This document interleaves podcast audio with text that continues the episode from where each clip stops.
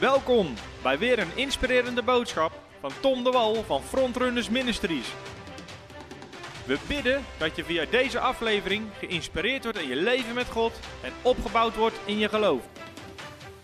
Want als je het mij vraagt, zitten we er lekker in met onze faith school. Amen. Het is geniet om iedere week gewoon dieper te gaan en dieper te gaan en verder te duiken in wat God heeft en meer te leren over wat geloof is en hoe geloof werkt. En ook vanavond gaan we, daar, uh, gaan we daarmee verder. En het is de zesde les van de Faith School. Alweer. Dat betekent dat we volgens mij op de helft zijn, of over de helft zijn. Dus we hebben vijf avonden gehad, de zesde avond. En iedere keer ervaar ik gewoon in mijn geest dat het zoveel doet. En we krijgen ook veel getuigenissen terug en veel feedback terug van mensen die zeggen dat het echt hun leven verandert.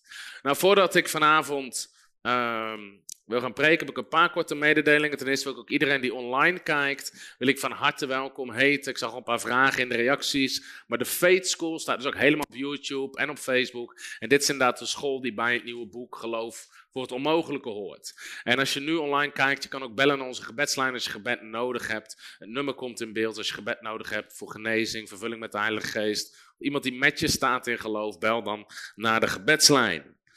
Nou, de eerste officiële mededeling waar ik mee wil starten, de meesten zullen het wel meegekregen hebben, maar wij zijn afgelopen vrijdag, zijn we, is onze derde kindjes geboren, Chloe de Wal, halleluja.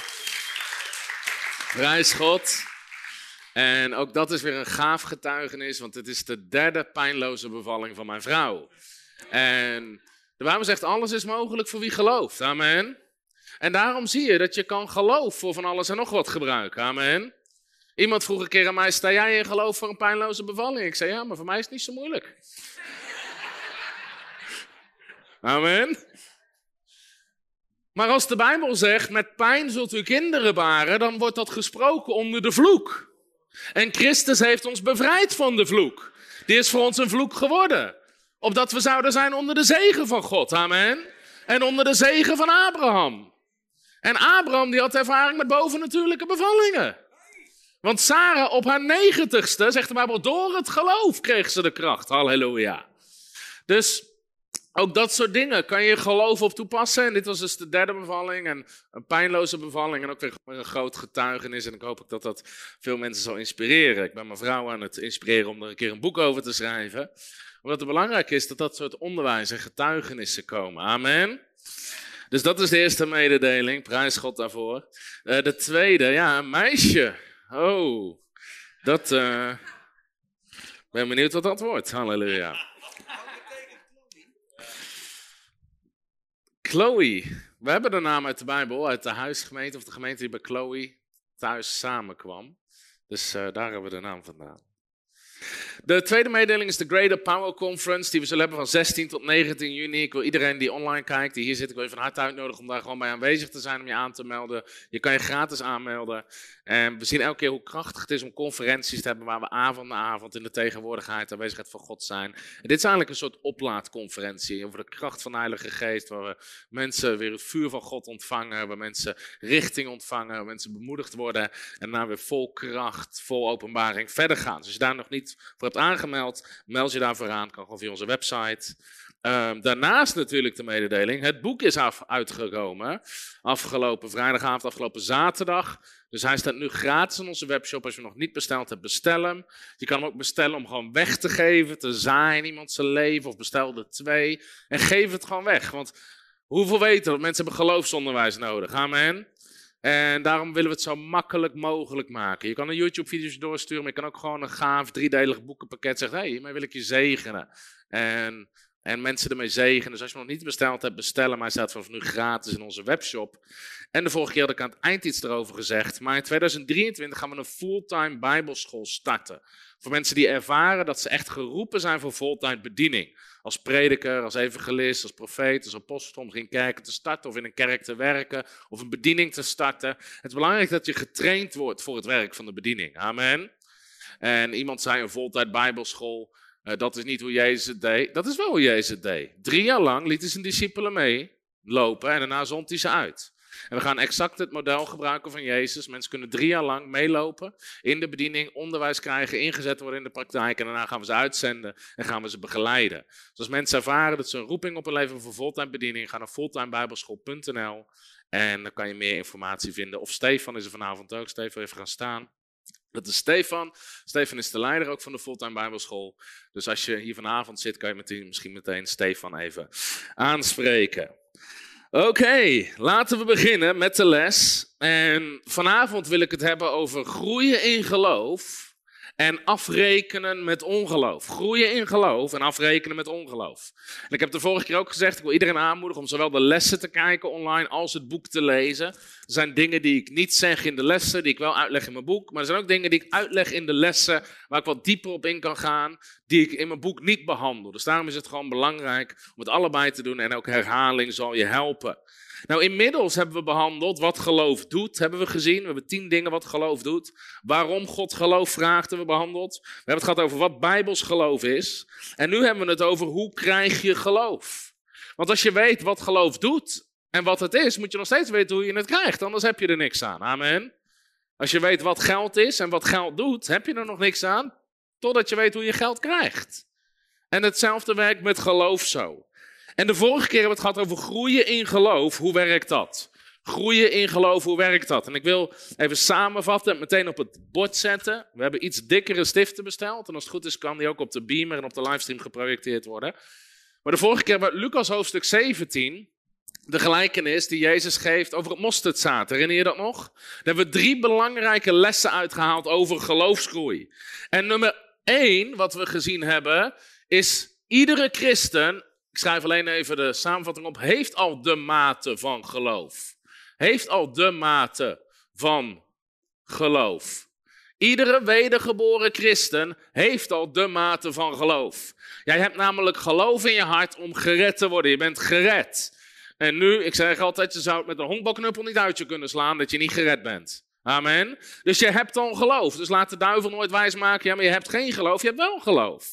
En door dat geloof ben je gered. Iets wat je niet kan zien, niet kan voelen, niet kan horen, niet kan proeven, maar je weet dat je weet dat je weet. Amen. Het is de zekerheid van de dingen die je hoopt, een bewijs van wat je niet kan zien. Dat geloof heb je al. Dat heeft iedere wedergeboren christen. Ten tweede hebben we gezegd, je moet je geloof gaan gebruiken om het te vermeerderen. Dat is de les van het mosterdzaadje. Gebruiken om het te vermeerderen. De les van het mosterdzaadje is niet dat het mosterdzaadje zo fijn en zo klein blijft. Dan had Jezus ook wel een zandkorreltje kunnen gebruiken. Amen. Als het puur gaat omdat het heel klein is. Nee, hij pakt niet een mosterdzaadje om aan te tonen dat het heel klein is, maar dat je het juist moet gaan zaaien, moet gaan gebruiken, zodat het vermenigvuldigd gaat worden. En ten derde, ik schrijf hier alleen eventjes geloof op, hebben we gezegd, het gaat niet om Teken wel even wat pijltjes. Het gaat niet om meer geloof. Het gaat ook niet om groot geloof. Het gaat ook niet om. Hè, Jezus zei nooit: je geloof is niet groot genoeg. je moet meer geloof hebben of niet genoeg geloof. Hè, dat zijn termen die mensen soms gebruiken. Maar daar zetten we even een rode streep doorheen. Want Jezus zei nooit tegen iemand: je moet meer geloof hebben. Of je moet groot geloof hebben. Of je geloof is niet groot genoeg. Dat zei Jezus nooit tegen niemand. Dus het probleem, het is niet een geloofsprobleem, het is een ongeloofsprobleem. Mensen moeten afrekenen met ongeloof, met zorgen, met twijfels. Geloof, in principe ter grootte als een mosterdzaad, is genoeg om een berg te verplaatsen, mits mensen tegelijkertijd niet twijfelen. Mits er tegelijkertijd geen angst is of geen zorgen zijn. Geloof is de meest krachtige substantie wat er is. Amen. Het is gemaakt door Jezus Christus zelf, die author en die finisher of our faith.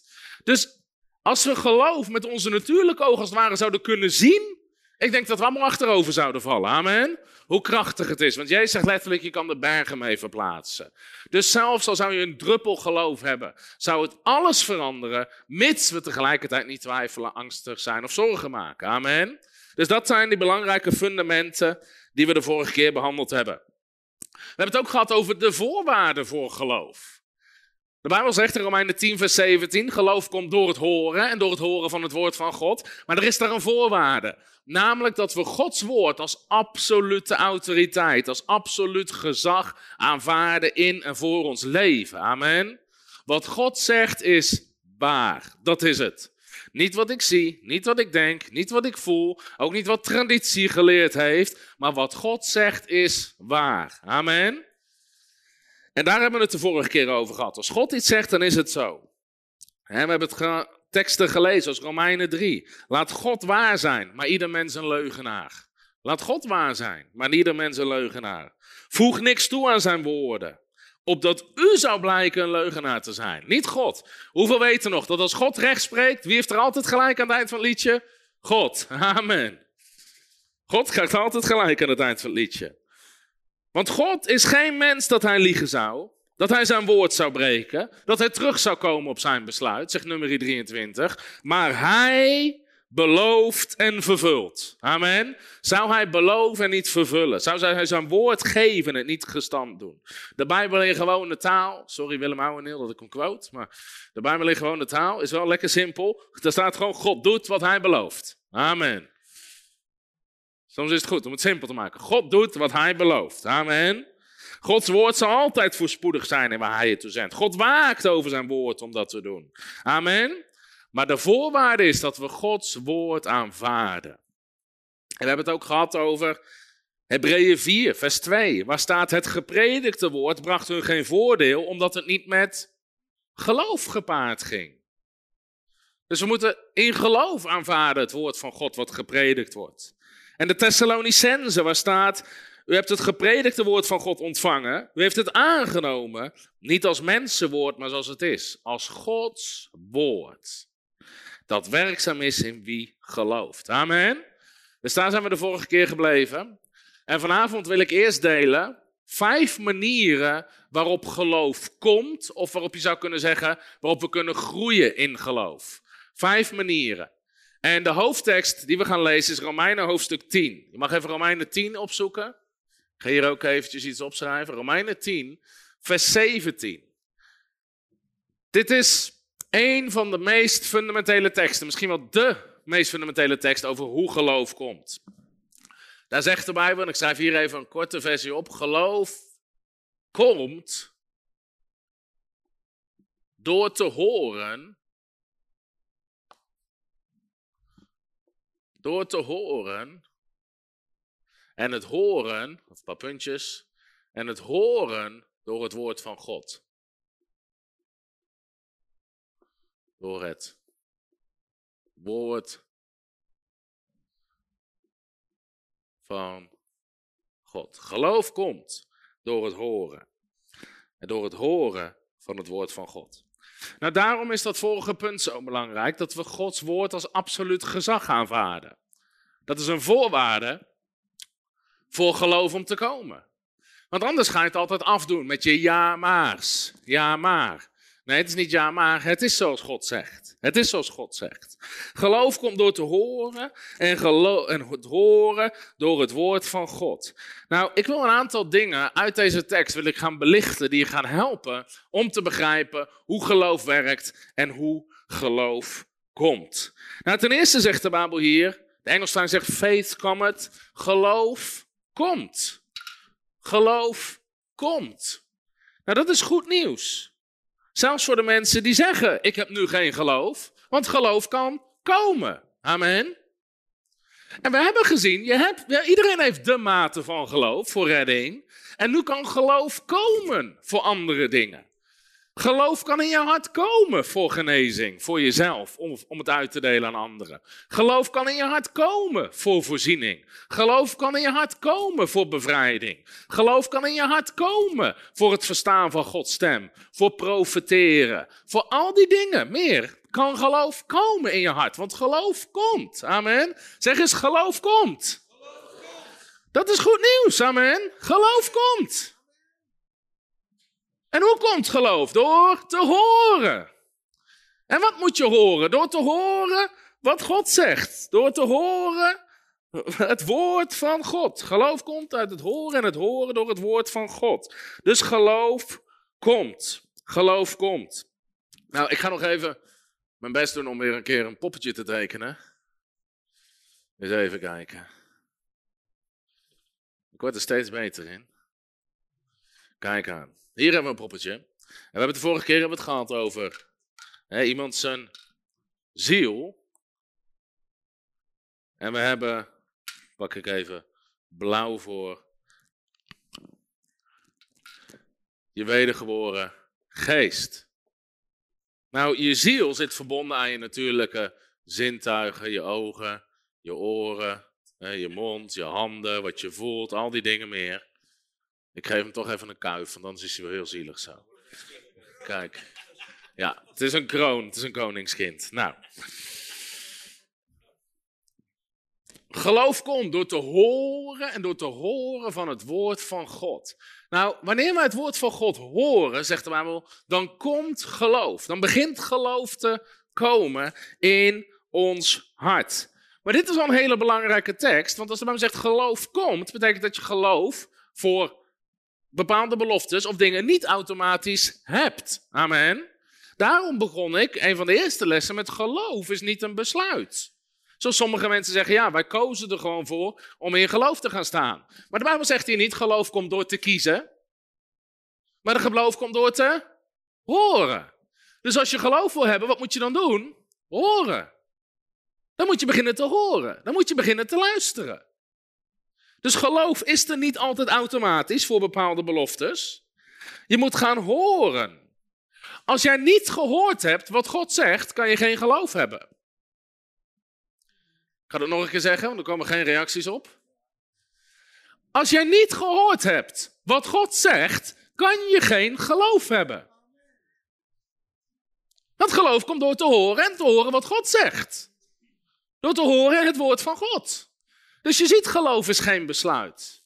En heel veel mensen zeggen, ja, maar die had echt geloof. Of sommigen zeggen, ik heb echt geloof. Oké, wat zegt God dan?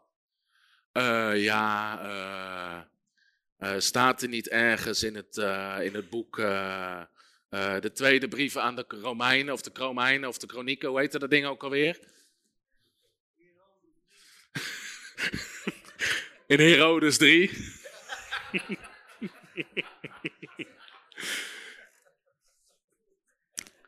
Uh, ja, ik heb ooit een keer bij de Bijbeltekst van de dag gelezen. Dat God, weet je, ja, God antwoordt niet altijd ja, maar soms misschien. Dat is geen Bijbeltekst. Dat is geen Bijbeltekst. Ik heb mensen gehoord zeggen, ik had echt geloof voor mijn genezing, want ik heb tien keer Jezus overwinnaar gezongen. De Bijbel zegt nergens, zing tien keer Jezus overwinnaar. Hoe komt geloof? Door te horen. Als je niet hebt gehoord wat God zegt over jouw situatie, over jouw omstandigheid, kan je geen geloof hebben. Dus het begint altijd, geloof begint altijd door te horen wat God zegt. Amen.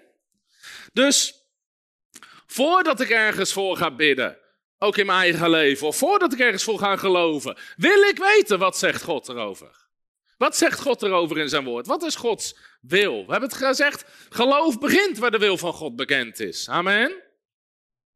Ik vertelde de vorige keer, ik begon om mijn geloof te gebruiken voor genezing. De eerste keer was in 27 oktober 2011 voor genezing, waar ik handen op iemand legde en er gebeurde helemaal niks. Maar een maand later, 29 oktober, stuurde ik een mail naar iemand toe en het ging over genezing. Hier, dit zijn 50 teksten uit het woord over genezing. God belooft ons genezing. God wil altijd iedereen genezen. En ik, ik was het woord ingedoken. Om te weten, wat zegt God hierover? En dat is hoe geloof begint te komen. Amen. En dat is zo belangrijk over ieder gebied. Geloof komt door te horen. Geloof komt. Iedereen zegt nog eens geloof komt.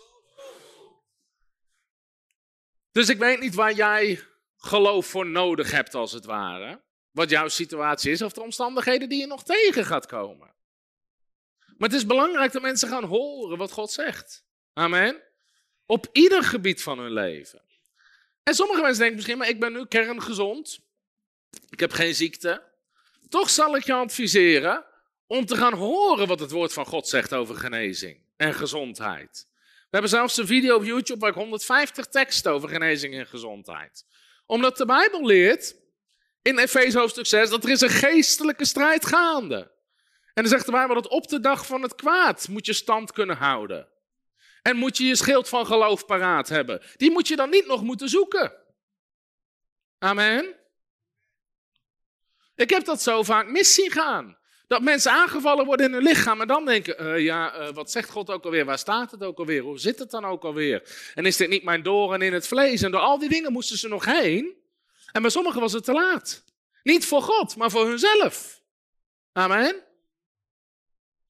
Dus daarom is het zo belangrijk om te horen wat God zegt. Om te horen wat God zegt.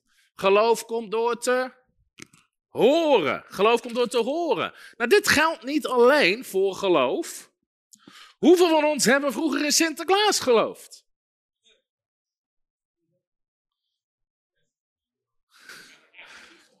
De andere helft heeft misschien in de kerstman geloofd. Nou, ongeveer de helft van de mensen stak hun hand op. Waarom geloofde jij in Sinterklaas? Omdat je dat had gehoord. Je ouders hebben je dat verteld. Dus dit geldt eigenlijk voor alles. Wat mensen geloven, komt door wat ze horen. Amen. En daarom zegt Jezus zo vaak: let op wat u hoort. Let op wat u hoort. Pas op wat u hoort. En heel veel christenen passen helemaal niet op met wat ze horen. Want ze zitten heel de dag goede tijden, slechte tijden, en weet ik veel, heel Holland bak lucht en allemaal onzin dingen. En, en ze vullen daar hun hart mee.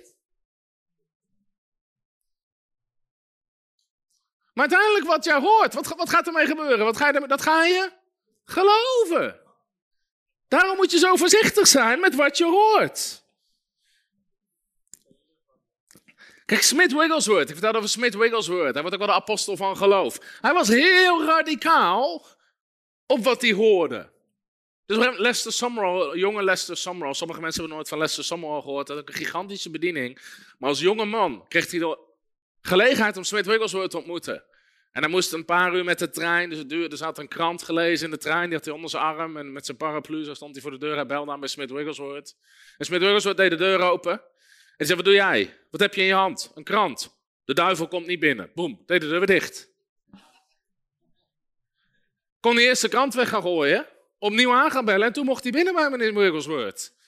Dan kan je denken, nou dat is misschien wel heel radicaal. Dat is ook heel radicaal. Maar hoe kwam die man aan zijn, aan, grote geloof? Omdat hij zich constant aan het vullen was met wat het woord zei. Wat het woord zei. Maar geestelijk vader Jan Sjoerd Pasterkamp, die heeft een tijd in Australië gepioneerd. En daar sprak hij iemand die met Smith Wigglesworth uh, mee had gemaakt toen hij les gaf op een bijbelschool. En Smith Wigglesworth had gezegd op die bijbelschool, ik heb altijd het woord bij me. En die studenten dachten, nou hij liegt. Want als die man s'nachts naar de wc gaat, heeft hij niet het woord bij zich. Dus die studenten dachten, we gaan hem op de gang opwachten. Totdat hij s'nachts uit zijn kamer komt. En dan betrappen we hem. Dus zij gingen s'nachts op de gang wachten. En op een gegeven moment, ja hoor, daar kwam Smith Wigglesworth in zijn pyjama over de gang om s'nachts naar het toilet te gaan. En ze riepen, meneer Wigglesworth, waar is het woord? En hij zei, hier is het woord. En hij trok een kleine pocketversie van het Nieuwe Testament uit zijn borstzakje van zijn pyjama. Halleluja.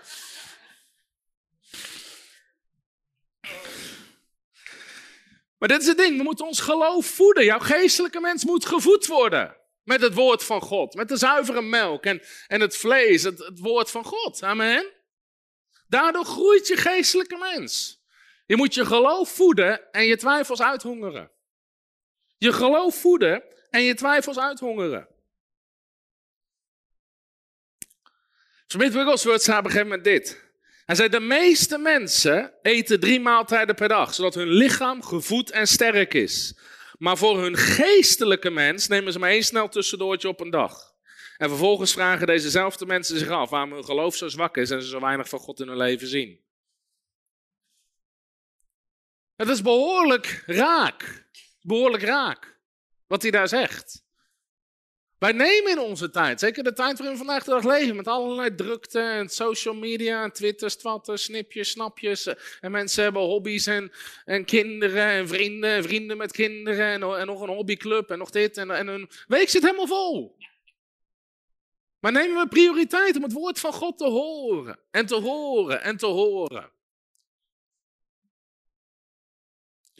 Hoe meer je jezelf voedt met het woord van God, hoe sterker je geloof zal groeien. Dus als jij geloof wil hebben voor het uitdrijven van demonen, waarmee begint het? Horen wat God daarover zegt.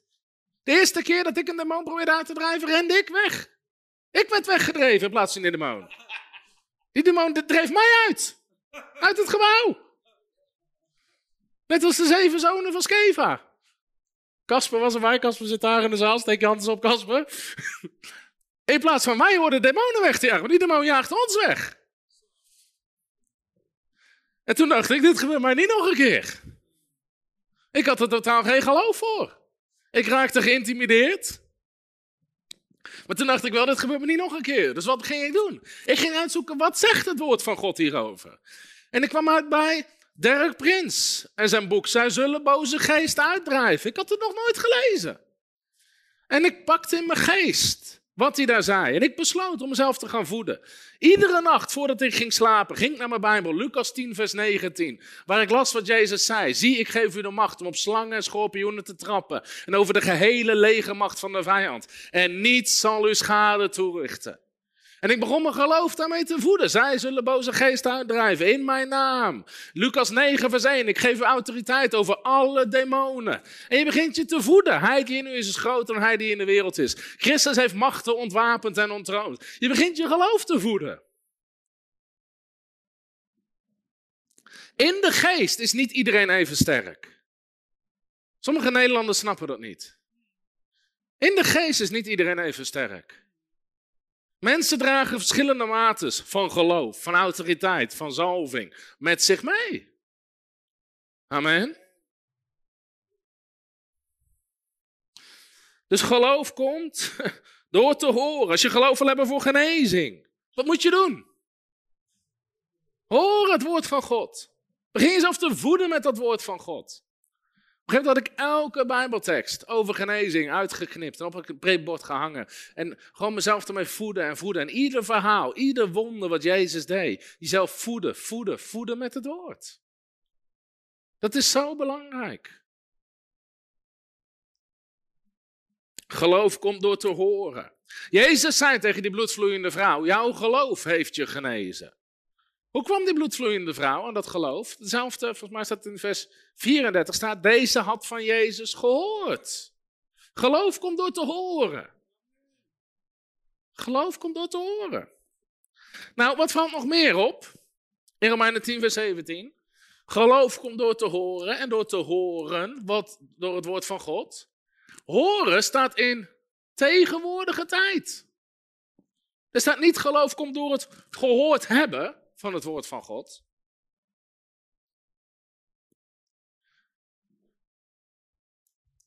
Als je vers geloof wil hebben, moet je vers horen wat God zegt. Eén keer een preek horen over genezing. En dan verwachten dat je altijd geloof hebt voor genezing. Dat is niet hoe het werkt. Eén keer een preek horen over geloof. Of over de kracht van woorden. Of over voorziening. Of wat dan ook. Dat is niet genoeg. Je moet jezelf constant. Geloof komt door te horen. Horen staat in tegenwoordige tijd.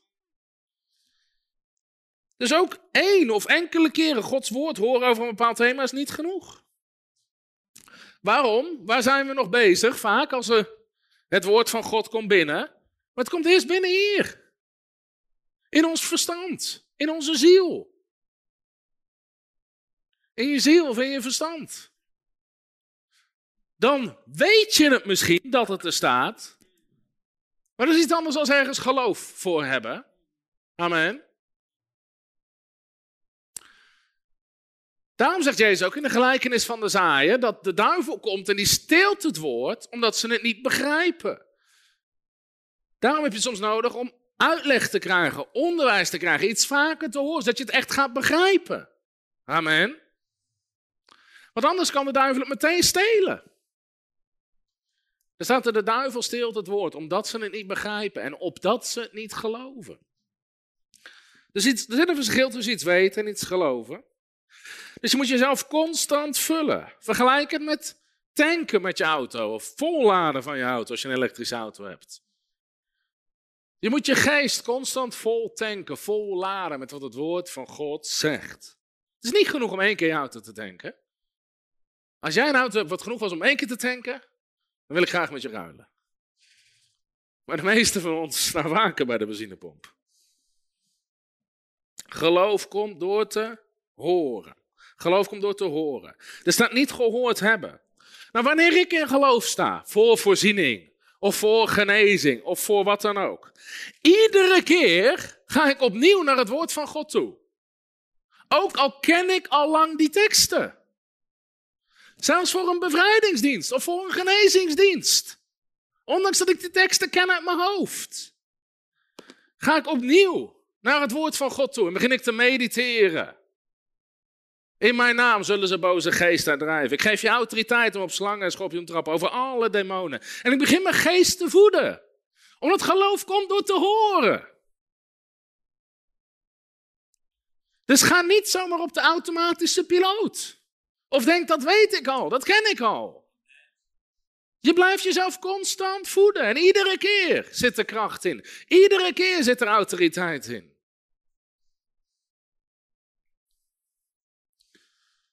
Voed je geest met het woord. De Engelse vertaling zei, nou faith is the substance. Hier moet substantie komen. Ik schrijf er even doorheen. Substantie. Dat woord, je moet jezelf zo voeden met dat woord, laag naar laag, naar laag, naar laag, dat er substantie zit in je geest. Dat je het weet, dat je weet, dat je weet. Smith Wigglesworth zei, ik ben van binnen duizend keer zo groot als van buiten. Ik ben van binnen duizend keer zo groot als van buiten. Dat je het gelooft. Met alles wat in je zit.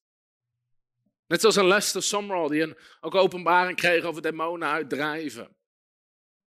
Hij vertelde op een gegeven moment het verhaal dat hij in de Filipijnen was. En hij hoorde daar op de radio over een meisje wat in de gevangenis zat. Wat zo bezeten was door demonen. Dat er demonen beten haar letterlijk. Er verschenen bijtwonden over haar hele lichaam.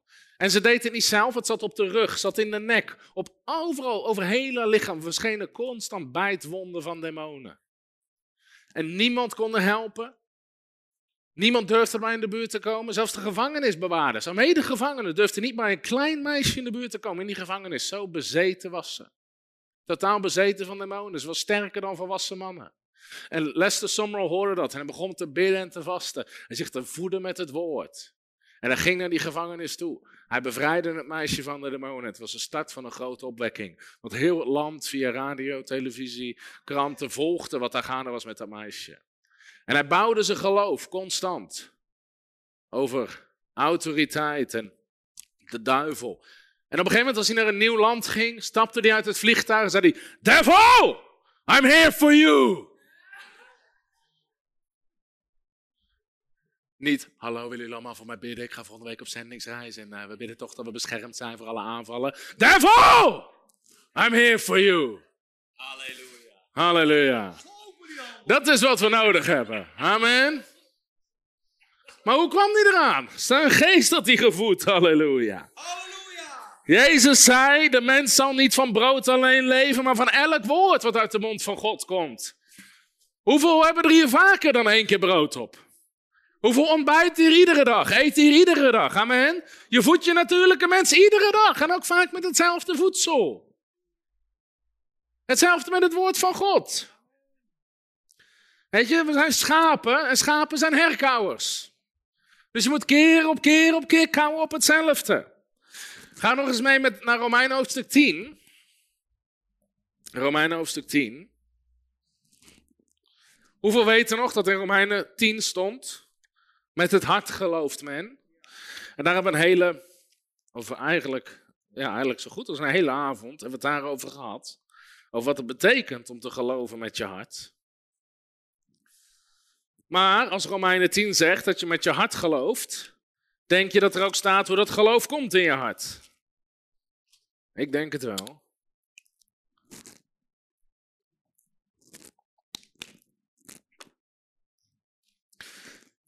Laten we eens lezen in vers 8. Nou, eerst nog even naar vers 10, want met het hart gelooft men. Met het hart gelooft men. Nou, hoe komt dat geloof in het hart? Vers 8. Maar wat zegt zij? Dichtbij u is het woord. In uw mond en in uw hart. Dit is het woord van het geloof dat wij prediken. Halleluja. Dit is het woord van geloof wat wij prediken. Sommige mensen zeggen, je moet oppassen voor die frontrunners. Dat, uh, die geloven in woord van geloof, word of faith. Zelfde stroming als Paulus. Zie je dat? Dit is het woord van geloof wat wij preken. Lijkt mij een prima stroming.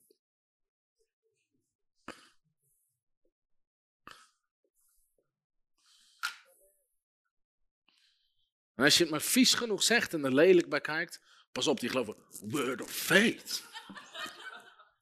Man, als een demonen gezicht had, hier zouden we zo een foto van kunnen maken.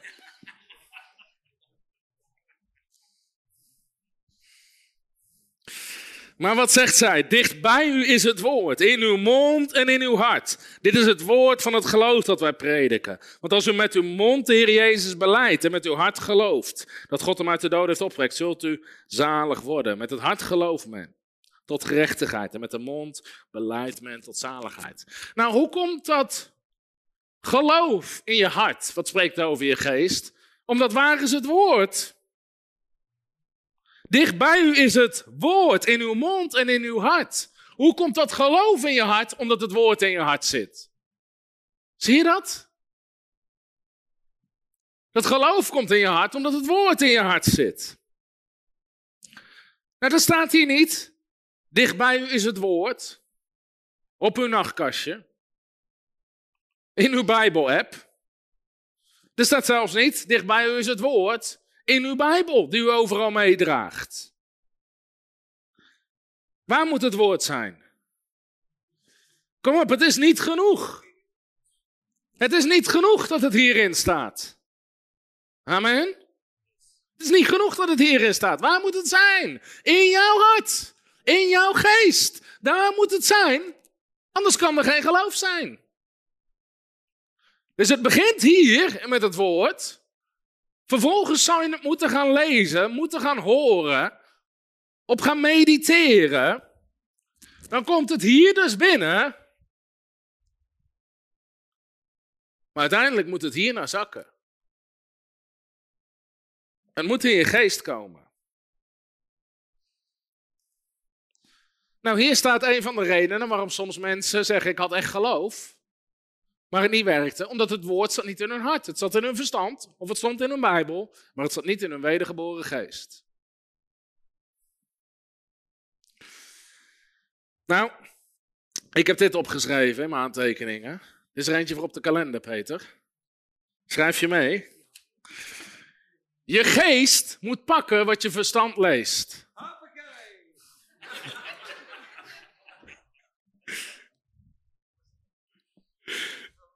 Je geest moet pakken wat je verstand leest. Of wat jouw oren horen, of wat jouw ogen zien in het woord van God. Jouw geest moet dat pakken. Kijk, hij wordt hier meteen verbeterd. Pak met je geest wat je verstand leest. Nou, hoe komt dat? Hoe kunnen we zorgen dat het woord van God zakt? Ga eens mee naar Jozua hoofdstuk 1. Jozua hoofdstuk 1. Leren we iets vanavond? Amen. Over hoe geloof komt. Snap je waarom sommige mensen het ergens gemist hebben in geloof? Jozua hoofdstuk 1. Vers 8. Als je het gevonden hebt, zeg je prijs de Heer. Kijk. Daar staat dit. Dit boek met deze wet mag niet wijken uit uw mond. Nou, even tot zover. Toen hadden ze alleen de wet van Mozes, of wat Mozes had gezegd, maar we hebben vandaag toch heel het woord van God. Tegen wie zegt God dit? Tegen Jozua. Waar staan ze op het moment dat dit gesproken wordt? Aan de rand van het beloofde land. Amen. Waarom zegt God dat op dit moment? Want waar gingen ze de vorige keer mis? Met de woorden uit de mond en wat ze geloofden. Want ze zeiden, we kunnen het land niet innemen, de reuzen zijn te sterk en ze geloofden niet. En de Bijbel zegt in Hebreeën 3 vers 19, zo zien we in dat ze niet konden ingaan vanwege hun ongeloof. Nou, God wilde voorkomen dat datzelfde ding nog een keer ging gebeuren. Amen. Dus nu begint God Jozua instructies te geven. En wat zegt God dan? Dit boek met deze wet, of in ons geval dit woord, mag niet wijken uit uw mond. Maar u moet het dag en nacht overdenken. Overdenken. Zodat u nauwlettend zult handelen overeenkomstig alles wat daarin geschreven staat. Dan zult u uw wegen voorspoedig maken en zult u verstandig handelen. Nou, het Engelse woord, de Engelse vertaling zegt meditate. Mediteer. Mediteer. Dag en nacht op het woord. Meditate. Mediteer. Dag en nacht op het woord. Er zit een verschil tussen het woord lezen en het woord mediteren. Van lezen krijg je kennis, maar van mediteren krijg je geloof. Want wat betekent mediteren? We zijn niet een of andere Oosterse yoga. Um, nee, nee, nee. Dat is niet mediteren, wat God bedoelt. God zegt: mediteer op mijn woord. Overdenk mijn woord. Het betekent dat je op het woord van God gaat kouwen. En kouwen. En kouwen. Dat je een tekst leest. Zoals Exodus 23, vers 5. Maakt ook niet uit. Weet je, of een tekst in Exodus.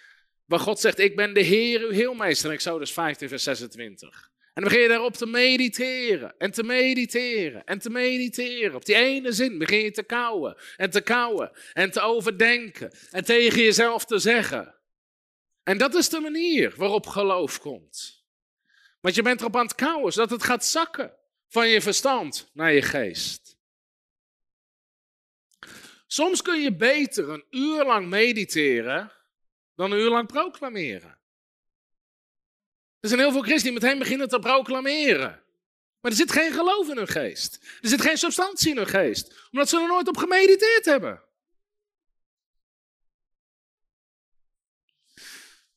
Je kan beter een uur mediteren en het met geloof één keer proclameren. Dan andersom. Waarom? Je hart moet eerst gevuld worden. Nou, in Jesaja 55, hoeveel weten nog wat daar staat? Over Gods woord zal altijd voorspoedig zijn. Amen. In waar God het toe zendt. Zoek die eens op. Jesaja 55, want er staat ook een. Er staat dezelfde sleutel in, maar veel mensen hebben die gemist.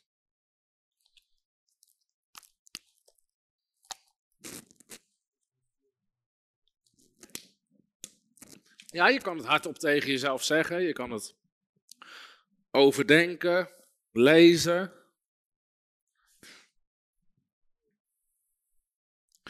Jezaja 55.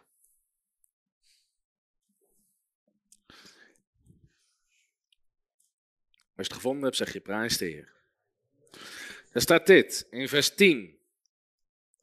En in vers 11 staat dus dat Gods woord altijd voorspoedig zal zijn. Vers 10.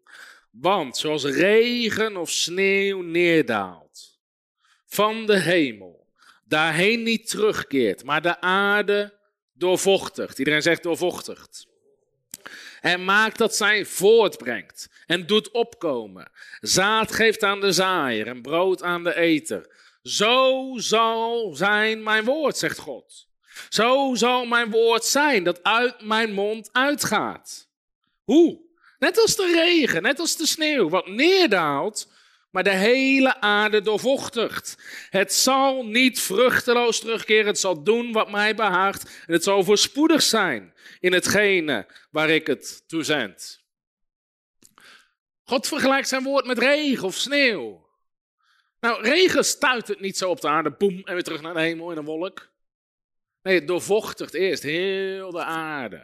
En vanuit daaruit begint het vrucht door te dragen. En God zegt, zo is ook mijn woord. Het moet je hele hart, je hele denken als het ware doorvochtigen. Het moet er doorheen trekken. Het moet dieper komen dan op die bovenste laag. Amen. Dat is net zo met regen of sneeuw. In het begin valt het op de bovenste laag op de grond. Maar het doorvochtigt de aarde, trekt door de aarde heen. Komt in het grondwater, komt in de waterkringloop terecht. En dan op die manier gaat het weer terug naar God. Amen. Gaat het weer terug naar de hemel? Gaat het weer terug de lucht in? En God zegt, zo is ook mijn woord. Weet je, het woord van God wordt gezaaid, alleen het moet helemaal door je heen trekken, als het ware. Voordat jij het terug uitzendt naar God met geloof. Zo is mijn woord. Zo is mijn woord. En hetzelfde, dan legt Jezus ons uit in de gelijkenis van de zaaier dat het in verschillende grondsoorten kan vallen. En niet iedere grondsoort draagt vrucht, amen.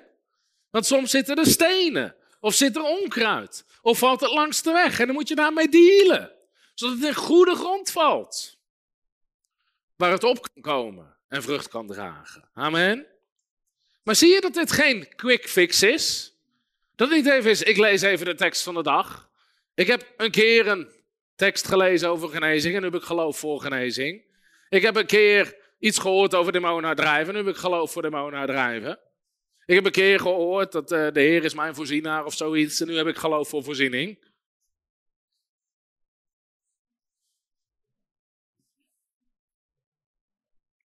Nee, dat is niet hoe het werkt. Je moet substantie bouwen in je geest. Dat woord moet gezaaid worden. En dat zaad komt op een gegeven moment in je geest en begint vrucht te dragen. Substantie weet je nog Hebreeën 11 vers 1? Het geloof nu is de vaste grond. Engels zegt dat de substantie van de dingen die we hopen. En het bewijs van wat nog niet te zien is. Dat is dat woord elegos, dat woord tegenbewijs. Tegenbewijs, wat ook in 2 Timotheus 3 vers 16 staat. Het woord is gegeven om te weerleggen. Je moet zoveel substantie.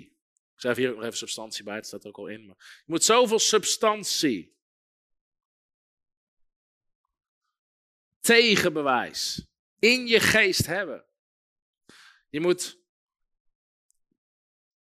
Hebreeën 11 vers 1. Geloof nu, de Nederlandse taal zegt het is de vaste grond of de zekerheid. Maar Engels zegt het is de substantie van de dingen die we hopen. En het bewijs, dat is het woord elgos, tegenbewijs van de dingen. Nou, Daarom is mediteren op het woord van God. Kouwen op het woord van God. En dat kan op heel veel verschillende manieren. Je kan het woord zachtjes naar jezelf uitspreken. Je kan de tekst gewoon 30 dagen achter elkaar lezen. Wat ik heel vaak deed en nog steeds vaak doe, is voordat ik ga slapen, mijn gedachten vullen met het woord van God. Dus ik pak zo'n tekst, Lucas 10, vers 19. voordat ik ga slapen, lees ik die tekst. En terwijl ik op mijn bed lig, ga ik hem herinneren? Ga ik hem uitspreken? Net zolang tot ik hem uit mijn hoofd ken. Net zolang tot ik erop kan kouwen. Net zolang. Of je gaat hem eens uitschrijven. En dan beginnen dingen beginnen binnen te komen. En binnen te komen. En binnen te komen. En je kan het ook doen door middel van een preek. Door dat gewoon eens vijf keer, zes keer te luisteren. Er zijn veel verschillende manieren. Maar meditatie. Meditatie, met je geest te pakken. En dan krijg je uiteindelijk krijg je openbaring. En dat is wat we nodig hebben. Als je geest pakt, dat noemen we openbaring. Je pakt het met je geest. Je pakt het met je geest.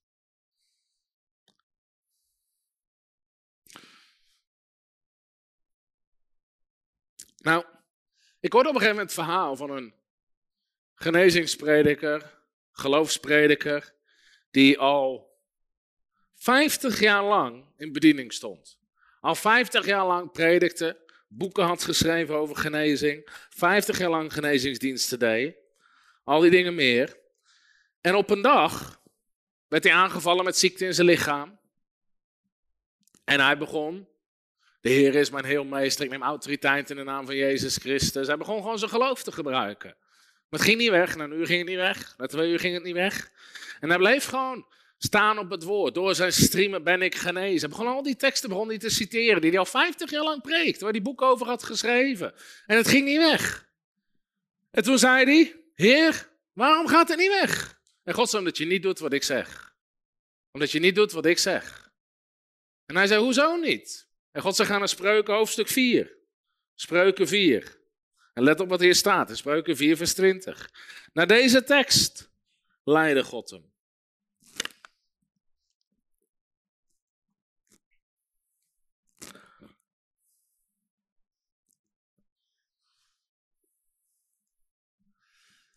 In Spreuken 4, vers 20 staat het volgende. Mijn zoon, sla acht op mijn woorden. Sla acht op mijn woorden. Neig je oor tot wat ik zeg. Laat ze niet wijken van je ogen. Bewaar ze in het binnenste van je hart. Ze zijn leven voor wie ze vinden en genezing voor heel hun vlees. De andere vertaling zegt ze zijn een medicijn voor een hele vlees. Maar God zei, je doet niet wat ik zeg. Wat deed hij niet? Hij was het uit zijn verstand aan het proclameren. Hij kende de teksten. God zegt, je voldoet niet aan de voorwaarden. Je doet niet wat ik zeg. Hij zei, Heer, ik zie het. En hij begon die teksten, die hij al 50 jaar predikte, begon hij voor zijn ogen te halen. Begon hij te lezen, pakte die erbij. En dan begon ze te lezen en erop te mediteren. En er stroomde vers geest in. En er werd binnen no time boven natuurlijk genezen. Maar zie je hoe nauwgezet het komt? Heel vaak staat er als u nauwgezet gehoorzaamt. Sommige christenen denken dat ze losjes met dingen om kunnen gaan. Maar dat is niet zo. Gods woord geeft ons een medicijn wat genezing is voor heel hun vlees. Maar net als de dokter geeft hij wel bepaalde voorwaarden. Als de dokter je medicijn geeft, zegt hij ook, moet je drie keer per dag innemen? Of moet je, weet ik veel wat ze allemaal erbij zeggen? Gods woord is een medicijn voor heel je lichaam. Maar veel mensen doen niet wat er op potje staat. Ze lezen het niet. Ze laten het wijken van voor hun ogen.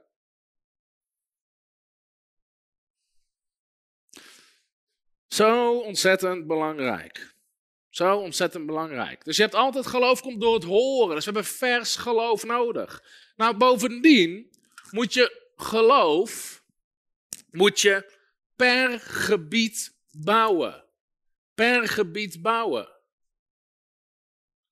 Ik schrijf op per gebied. Ik heb er al iets over gezegd, maar het is wel belangrijk om te beseffen.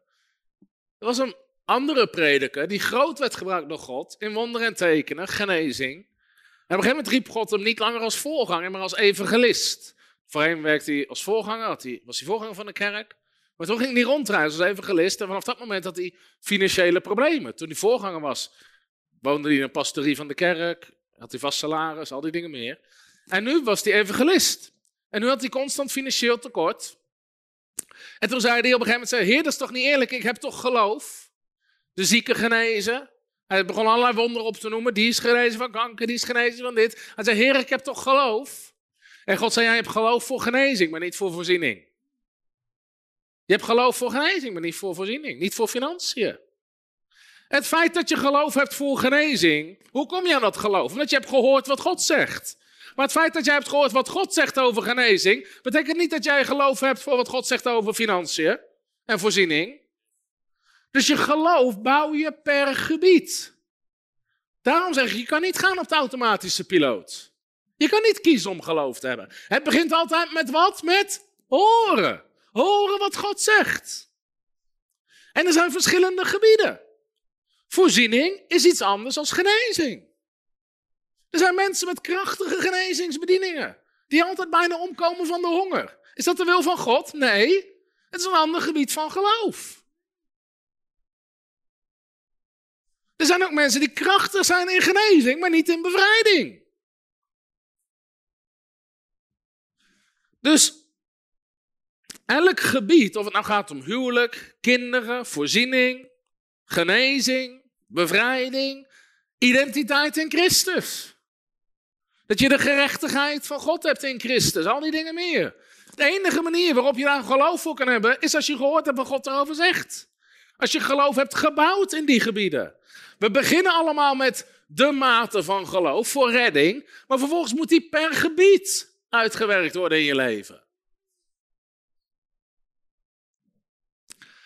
Dus daarom is het ook onzin dat mensen zeggen van ja, maar ja, die zendeling die werd zo krachtig door de Heer gebruikt in zielen winnen. Ja, ze hadden altijd tekort met hun gezin. Ja, dan is dat toch, was toch hun kruis wat ze moesten dragen. Nee, nee, nee, helemaal niet hun kruis wat ze moesten dragen. Onzin. Onzin. Ze wisten gewoon niet wat het woord van God erover zei.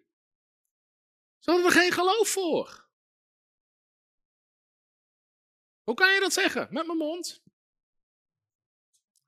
Omdat God een waarmaker is van zijn woord. Ga mij niet zeggen dat God niet voorziet. Want hij voorziet in alles wat je nodig hebt. Maar weet je dat ook daar een voorwaarde bij staat? Paulus zegt in Filippenzen 4, vers 19: Mijn God zal voorzien in alles wat u nodig hebt, overeenkomstig zijn rijkdom in Christus Jezus. Dat is de belofte, maar er staat de voorwaarde bij. Als je het hoofdstuk namelijk leest, dan schrijft Paulus naar de Filippenzen. En die waren partners met Paulus' bediening. Die stuurden hem regelmatig geld toe. En in het vers daarvoor zegt Paulus: Ik heb alles ontvangen. Jullie hebben mij in alles voorzien. Jullie hebben mij voorzien van alles wat ik nodig heb. En nu zal mijn God jullie gaan voorzien van alles wat je nodig hebt. In andere woorden, hij sprak over zaaien en oogsten. Sommige mensen willen geloof hebben voor een oogst, maar ze willen niet zaaien. En het maakt mij niet uit hoeveel geloof je erop zet, er gebeurt niks. Want het is zaaien en oogsten. En als je niet wil zaaien, kan je niet oogsten. Je wil niet weten hoeveel bedieningen soms naar ons toe komen. Hoe doe je het met financiën? Dan vraag ik altijd, hoe doe je het met je geven? Uh, ja, daar willen we het niet over hebben. Nee, daar moeten we het over hebben. Want blijkbaar wil je oogsten. Hoe wil je gaan oogsten als je niet gaat zaaien? Daarom kan je mensen niet altijd snel helpen. Met even een trucje. Even, oh, bel die en die en vraag. Nee, dat is niet hoe het werkt. Ik kan mijn geloof voor financiën niet zo over, op je overdragen. Als je echt geloof had voor financiën, was je niet eens naar me toe gekomen. Dan had je heel die vraag niet. Dan was het zo'n zekerheid in je geest dat God voorziet in alles wat je nodig hebt, dat het niet eens in je opkomt om het te vragen aan iemand. Amen, dan kwam je brengen. Halleluja. Snap je wat ik zeg?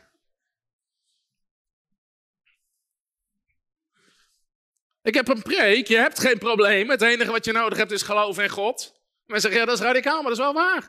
Als je geloof had ervoor, was je niet gekomen. Dus het zit niet zozeer in hoe of wat, het begint met geloof. En hoe kom je aan geloof? Door te horen. Dus eigenlijk als mensen vragen, hoe doe je het qua financiën? Zeg je, pak je Bijbel. Filippenzen 4 vers 19. Je begint gewoon te delen wat het woord van God zegt. En te delen en te delen. En mensen zeggen, ja maar dat weet ik al. Ja, met je verstand. Maar niet met je geest. Je moet God leren te geloven. Los van je natuurlijke zintuigen. Amen. Ze moeten je in een vliegtuig midden in Afrika kunnen droppen. Met niks mee, waar niemand je kent. En God gewoon kunnen geloven voor je voorziening. Moet niks uitmaken. Je moet God kunnen geloven voor voorziening zonder Facebook. Zonder nieuwsbrief. Sommige mensen hebben hun geloof in Facebook. Uh, we staan in geloof voor dit bedrag. Je staat niet in geloof, je bent aan bedelen op Facebook. Je ogen zijn op mensen. Niet op God. Heerlijk, een beetje prikken. Nou, geloof komt door te horen. Door te horen. Dus je moet horen wat God zegt, tegenwoordige tijd. Door te horen wat God zegt. En dan ga je erop mediteren. En je moet het pakken met je geest. Dus ik stond een keer in geloof voor genezing. En ik had een blessure met sporten. En ik stond in geloof voor genezing. En waarmee begin ik? Ik begon om te horen wat het woord van God zegt. Weet je, en de duivel valt altijd iedereen aan. Amen. Niemand is uitgezonderd van aanvallen van de duivel. De duivel is een leugenaar. Dus toen ik een blessure had, en ik ging in geloof staan, en ik ging naar Jezaja 53, en ik ging in geloof staan. Onze ziekte heeft hij op zich genomen. Onze smarten heeft hij gedragen. En de duivel begon te liegen. Dit is geen ziekte, dit is een blessure. Wie weet dat de duivel zo probeert dingen te draaien. Amen. Dit hoort er gewoon bij. Hier moet je gewoon doorheen. Dit werkt niet op deze manier. Dit is je eigen schuld. Dat je me niet zo fanatiek moet worden. weet je, de duivel begint meteen met aanklachten. Probeer uit geloof. Maar geloof komt door te horen. Dus ik begon te mediteren. En ik zat daarmee. Ik denk, ja, weet je, dit is inderdaad geen ziekte. Hoe werkt dit dan? Voorwaar onze ziekte heeft op zich genomen. Onze smarten. Ik dacht, wat is een smart? Ik kan nog nooit iemand ontmoeten. Van, hoe gaat het? Ze is slecht, ik heb een smart.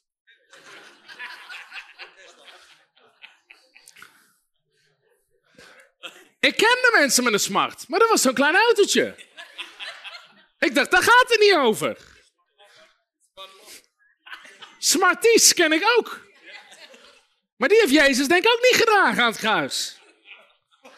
Dus ik dacht, daar gaat het niet over. Dus ik pakte andere vertalingen erbij. Soms is het goed om andere vertalingen. En op een gegeven moment las ik, Jezaja 53, ons leed heeft hij gedragen. Ons leed. En één keer stroomde de vers geloof mijn geest. Ik dacht, halleluja. Waar ik onder leid, lichamelijk, heeft hij gedragen. Onze pijnen heeft hij gedragen. Mijn leed. En met dat ik het, boem, ik pakte het in mijn geest. Ik ontving geloof en ik genas meteen. Zelfde minuut. Hoe kwam dat geloof? Door te horen. Daarom is het belangrijk dat je weet en dat je begrijpt wat je leest. Amen. Dus vertalingen zoals smarten en al die dingen meer. Als je niet weet wat dat betekent, heeft het geen zin om het te lezen. Amen. Soms vragen mensen welke Bijbelvertaling moet ik lezen? Eén die jij begrijpt. Amen. Dat is wel zo makkelijk.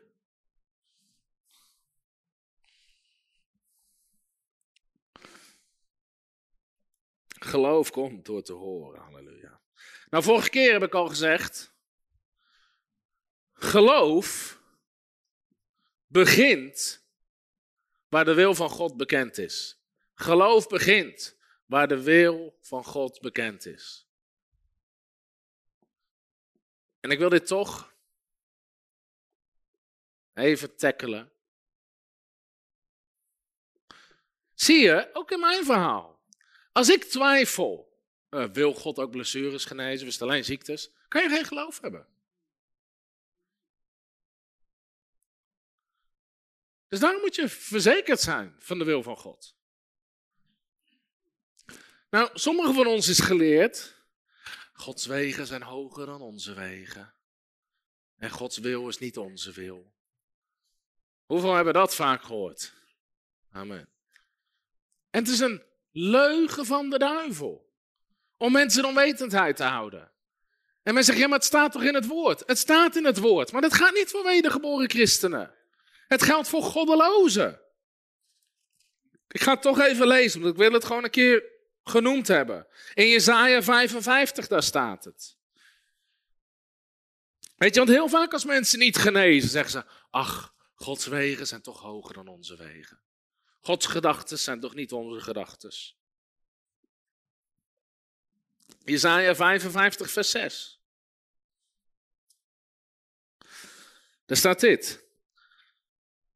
Zoek de Heere terwijl hij te vinden is. Er staat als kopje boven, maar dat staat natuurlijk niet in de grondtekst, maar staat oproep tot bekering. Zoek de Heere terwijl hij te vinden is.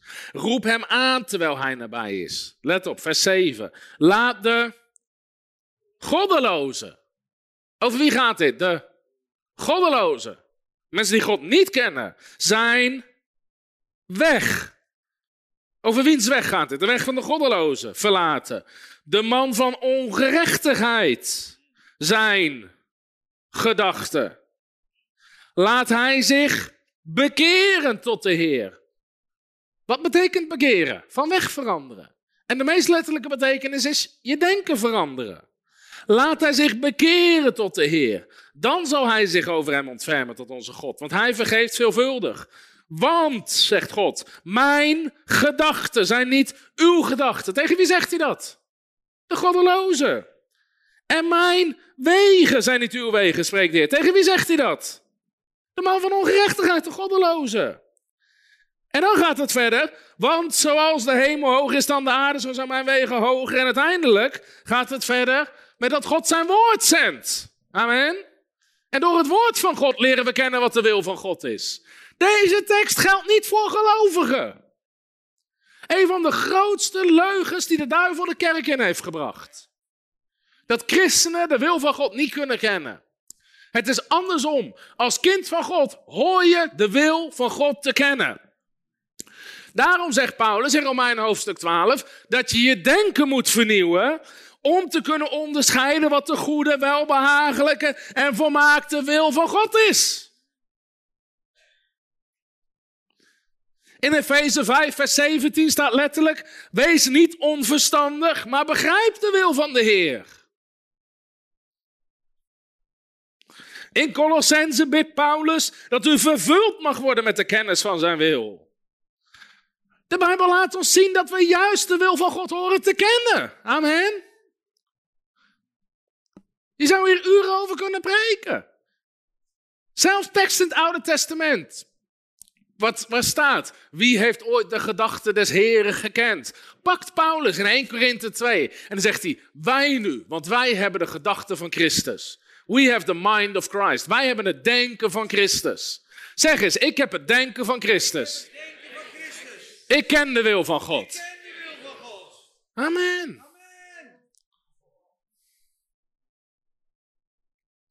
Zo belangrijk. Als je niet weet wat de wil van God is voor genezing, voor voorziening, voor, voor al die dingen meer, kan je onmogelijk geloof hebben. Dus begin te mediteren, begin jezelf te voeden. Begin jezelf te voeden.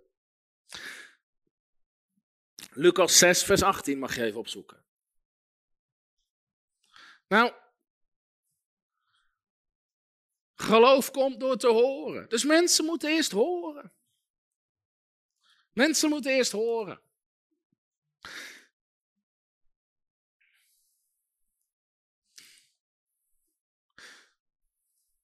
In Lucas 6, vers 18 staat dit.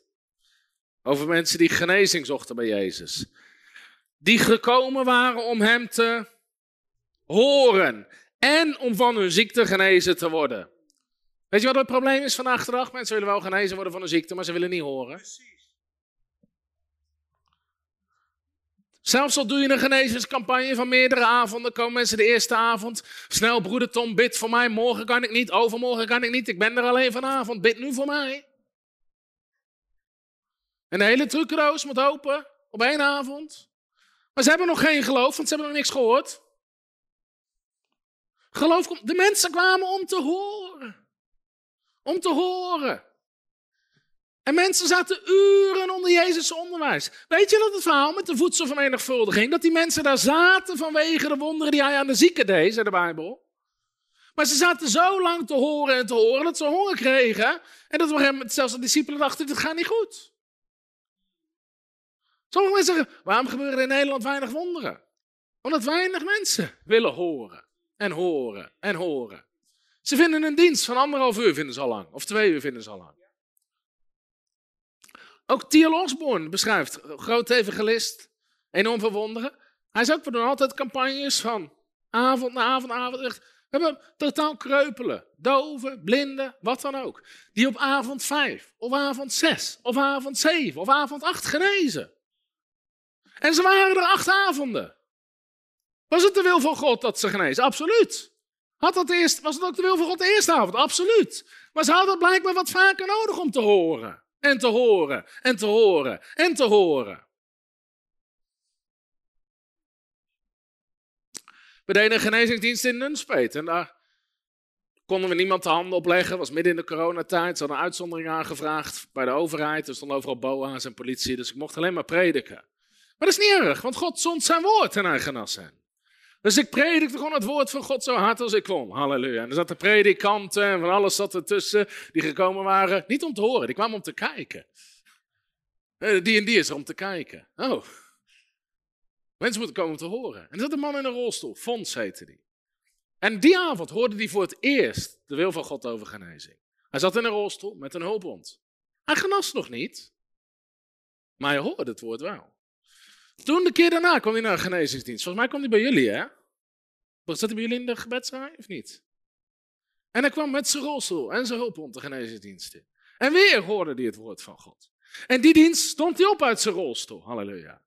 En kon hij lopen. De, de hond zat niet in de rolstoel. En toen kwam hij naar onze conferentie. Kwam hij binnen zonder rolstoel. En laatst was hij nog in Drachten. En het gaat iedere dag beter en beter. En toen had hij weer van wat andere dingen was hij genezen. En iedere keer hoorde hij en hoorde hij. Weet je, onze neiging is de eerste keer dat je iemand ziet in de geneesdienst. Meteen naartoe rennen, handen opleggen. Maar wat moeten mensen eerst doen? Horen. Horen. Ik herinner me een andere conferentie waar een vrouw kwam in een rolstoel. En zoals het voor het eerst bij ons. Ze vroeg gewoon, wil je voor me bidden? Ik vraag eens waarvoor? Sommige mensen willen gewoon gebed omdat het fijn voelt. Of weet ik veel wat. En degene die er mee had gebracht, zei ja, zit in een rolstoel, dat zie ik ook. En uh, dus ik vroeg, kan je nog een avond komen? Ze zei ja, ik kan ook de laatste avond. Het was die avond en de laatste avond. Zeg, de laatste avond ga ik handen op je leggen. Maar heb je mijn boek over genezing? Nee, zegt ze, ik heb geen boek. Dus ik gaf haar een boek. Ik zeg, probeer zo ver mogelijk te komen voor de laatste avond. En de laatste avond was ze er. En ze was op 80% gekomen in drie dagen. En ze had het woord gehoord over genezing. Het woord was gezaaid.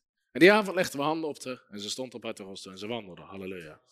Maar waar begint het mee? Horen. Horen. Theo Osborne zei, een van de grootste fouten die we maken is bidden voor mensen die nog niet klaar voor zijn. Mm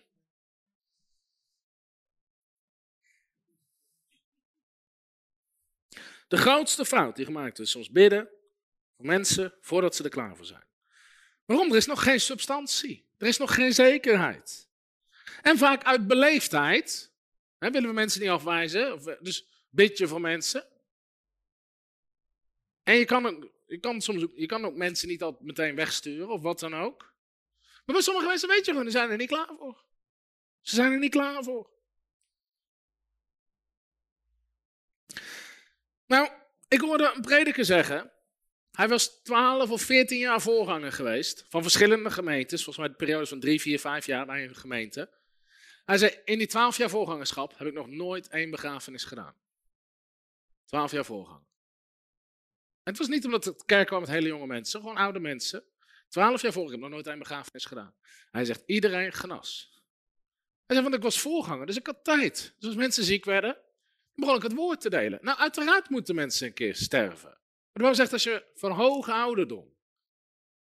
In hoge ouderdom. Dus iedereen genas boven natuurlijk bij hem. En toevallig in zijn tijd van voorgangerschap waren er niet mensen die gewoon op hoge ouderdom gezond stierven. Maar hij zegt iedereen genas. Hij zegt toen werd ik gelanceerd in de evangelistenbediening. Alleen niemand kende me, niemand had ooit van me gehoord. Dus het begon klein. Dus we hadden diensten met 30, 40 mensen. We deden vaak drie of vier of vijf weken dienst in één kerk. In een kerk van 30, 40 mensen. En zegt, zonder uitzondering werd altijd iedereen genezen. Omdat we vijf weken in één kerk waren. En je hoefde niet alles in één dienst te doen. Ook niet alles in een week te doen. Je begon gewoon te delen en te delen en te delen. En mensen konden komen met vragen. En je kon ze helpen. En dan zegt uiteindelijk werd altijd iedereen genezen. Hij zei nu de bediening groter is geworden. En we minder tijd hebben op één plek. En je vaak een andere plekken moet. En er te veel mensen zijn waardoor je niet persoonlijk tijd kan doorbrengen met mensen zitten we niet meer op die 100%. Hij zegt, maar daar zaten we wel. Als we kleinere groepen hadden en gewoon genoeg tijd hebben met mensen. Want geloof komt door te horen. En soms moeten we het wat vaker horen. Of nog wat vaker horen. Maar uiteindelijk komt geloof. En als geloof komt, wat komt dan? Komt je wonder. Amen. Dan verplaatst die berg. Nou, wat is hier nog meer belangrijk om te pakken? Geloof komt door het horen. En het horen door het woord van God. Nou, dit woord, in het Grieks, het woord voor, voor woord is het woord rema. Is het woord rema. Nou, ik ga het even plat slaan. Ik weet dat er uitzonderingen zijn in de Bijbel als je het gaat bestuderen in de grondtekst. Maar over het algemeen heb je twee woorden voor het woord woord. Je hebt logos en je hebt rema. En logos refereert vaak naar het geschreven woord. En rema is wat we wel eens noemen een nu woord. Het gesproken woord van God. Iets wat God persoonlijk tegen jou zegt.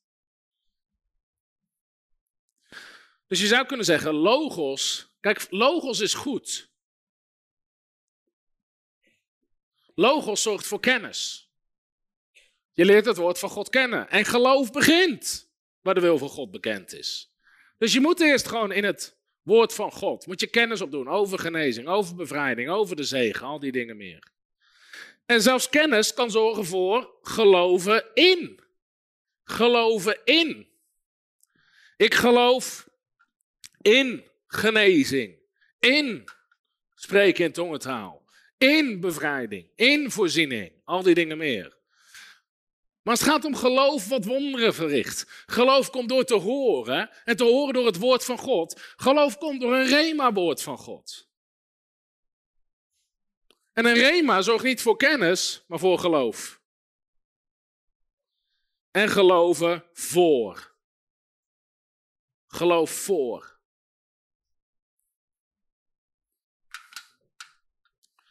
Je kan geloven in voorziening, maar dat is iets anders dan God geloven voor voorziening. Voor een bepaalde situatie of wat dan ook. Nou, in Romeinen 10, vers 17 staat dus het woord rema. Geloof komt door rema. In andere woorden, als jij een persoonlijke een openbaring, als je geest het pakt, als jij, je zou kunnen bijna zeggen, geloof kan komen door gewoon het geschreven woord te lezen. Maar het geschreven woord wordt een, wordt een rema-woord als je het pakt. Als in één keer boem, als het binnenkomt als het ware. Geloof is een explosie van het woord van God in je geest. Dat boem, dat ding komt binnen. Je pakt het met je geest. Je pakt met je geest wat je verstand leest. Dat is wat er gebeurt. En in één keer, bam, pak je geloof ervoor. En dan verandert logos in rema. Verandert kennis in geloof. Verandert geloof in in geloven voor. In één keer heb je die substantie in je geest. Snap je wat ik zeg? Geloof is een explosie van Gods woord in je geest. Geloof komt, je zou kunnen zeggen, door te horen wat God zegt, door te verstaan, door iets wat God persoonlijk als het ware tegen jou zegt. Nou, ik heb het vaak gehad over lezen, want dat is goed. Maar er staat eigenlijk niet, geloof komt door te lezen. Wat staat er? Geloof komt door te horen. Zie je waar sommige mensen de mist in gaan? Dus je kan lezen, maar terwijl je leest, moet je horen. Terwijl je leest, moet je horen. Moet je met je geest horen. Moet je met je geest pakken wat God zegt.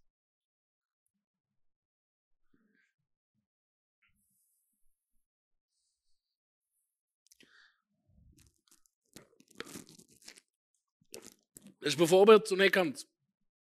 We hadden niemand in dienst. Ik werkte voor de stichting en ik haalde niet eens een salaris eruit, hoog uit mijn benzinekosten of wat dan ook. We hadden een enorme geloofstap gezet door dit pand waar we nu in zaten. Hadden we meer geld voor nodig in anderhalf jaar dan er tot dan toe binnen was gekomen. En toen gingen we God geloven voor personeel, voor medewerkers. En was ook grappig, toen we dit pand hadden, iedereen zei, oh, we hebben gehoord dat jij in dat gebouw zit. Ja, wie nog meer? Alleen ik. Veertien kantoorplekken, alleen ik. ik ging God geloven. Ik zei, Heer, weet je, ik geloof in voorziening. Ik geloofde dat God wil dat we medewerkers zijn, dat we meer konden doen. Maar dat is iets anders geloven voor. Dus toen was ik aan bidden en vasten. Ik zei, Heer, willen mensen in dienst nemen? Ik was aan bidden en vasten. En in mijn tijd van bidden en vasten hoorde ik de stem van God. En God zei, Jezaja 51 vers 2. En ik las die tekst. En er stond, aanschouw uw vader Abraham. Toen hij nog alleen was, riep ik hem, maar ik zegen hem en maakte hem talrijk. En met dat ik het las, boem, een explosie van wat daar stond in mijn geest. En ik had, boem, in één keer was daar geloof. Abraham begon alleen, maar God zegende hem en maakte hem talrijk. En dat in plaats van logos, gewoon iets wat daar stond over Abraham, bam, pakte ik het, zag ik wat er stond voor ons. En we namen de eerste persoon in dienst, en de tweede, en de derde, en de vierde, en de vijfde. En iedere keer in geloof. En God voorzag. Maar hoe kom ik aan dat geloof? Door te horen. Door een rema woord van God. Door te horen. Zo belangrijk. Dus je kan niet geloven zonder dat je God gehoord hebt. Dus ook als je in genezing, voor geloof staat in genezing, Ga niet alleen het woord lezen, ga er echt op mediteren. Zorg dat je met je geest pakt, dat je God hoort.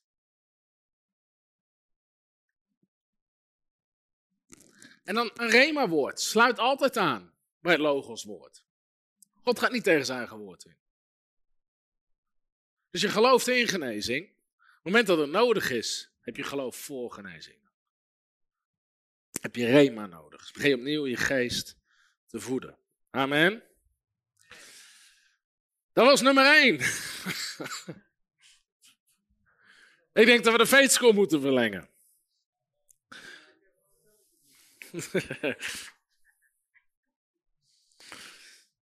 nou, maar de eerste manier hebben we het gehad over geloof komt door het horen, het woord van God. Heb ik veel gehad over mediteren, lezen van het woord van God.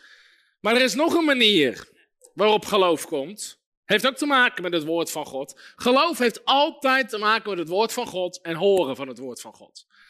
Maar de tweede manier is geloof komt door te luisteren naar prediking van het woord van God. Gods woord horen in prediking. Hoeveel mensen merken dat je geloof vanavond, dat er iets gebeurt in je hart? Amen. Waarom? Dat je luistert naar geloofsprediking. Prediking is zo belangrijk. En veel Nederlandse christenen onderschatten dat. Dus soms zie je ook reacties van mensen. Ah, al die predikers die zichzelf zo belangrijk vinden, best op een podium moeten staan. Prediking is niet iets wat mensen hebben uitgevonden. Prediking is iets wat God heeft uitgevonden. De Bijbel zegt zelfs, de dwaasheid van prediking heeft God gekozen. En soms zie je, dat, is, dat zijn demonen die daarop afgeven. Ook mensen die foto's posten soms. Weet je, zeggen, dit is geen leiderschap. En een foto van een, van microfoon of een podium. Dit is leiderschap. En een foto van voeten wassen. En allemaal vroom doen. Maar uiteindelijk wat we nodig hebben is prediking van het woord van God. We hebben zelfs mensen gehad die zeggen, ik vraag me af of prediken wel bijbels is. Ik vraag me af of jij ooit je Bijbel hebt gelezen. Zelfs Jezus. Toen zeiden Jezus, iedereen zoekt u. Hij zei, laten we naar naburige plaatsen gaan, dat ik daar predik, want daarvoor ben ik uitgegaan. Marcus 1, vers 38. En hij predikte in een synagoge en hij dreef de demonen uit. Jezus zei, predik het evangelie in alle schepselen. Als het op een schepsel lijkt, preek je er tegen. Amen. Paulus schreef naar Timotheus in 2 Timotheus 4, vers 2. Predik het woord. Ik heb er met de Ministers Conference over gesproken. Predik het woord. Je preekt niet jouw ervaring, jouw idee, een discussie. Uh, vandaag gaan we het hebben over de Heilige Geest. Ik weet dat er best wel heftige dingen zijn. En uh, sommigen zeggen dit en sommigen zeggen. Predik het woord. Amen. Amen. Predik gewoon dat Jezus zegt: Ik zal u een andere trooster zenden. Hij zal u dopen met de Heilige Geest en vuur. Predik het woord. Amen. Niet allerlei larikoek, daar is niemand tegen geïnteresseerd. Predik het woord. Paulus zei, dit is het woord van geloof wat wij prediken. Het woord van geloof wat wij prediken. Nou, Romeinen 10, vers 17 staat zo is het geloof uit het horen en het horen door het woord van God. Maar in vers 14 zegt Paulus, hoe zullen zij horen zonder dat er iemand is die predikt? Hoe zullen zij horen zonder dat er iemand is die predikt? Dus prediking is zo belangrijk.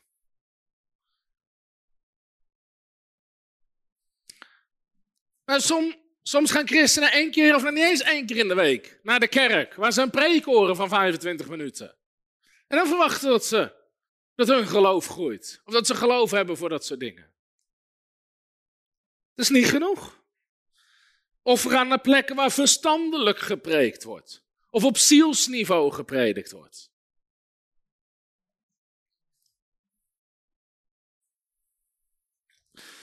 Maar je wil zitten onder geloofsprediking. Prediken betekent proclameren. Je proclameert Gods waarheid. Predik het woord. En onderwijzen betekent uitleggen. Maar daarom is het belangrijk dat mensen gewoon onder het woord komen, onder prediking. Daarom zeg ik altijd, wat je ook kan doen. Zorg dat je oordopjes hebt, dat als je naar je werk gaat, als je naar school gaat, als je in de bus zit, als je in de tuin aan het werk bent, als je de was aan het doen bent, wat dan ook. Zorg dat je je vult met het woord. Als je aan het sporten bent. Als je in de auto even zit. Vul jezelf met prediking van het woord. Prediking van het woord. Want door te luisteren naar prediking komt geloof. Het is onzin. Mensen zeggen, mensen hebben maar een spanningsboog van 20 minuten. Totaal onzin.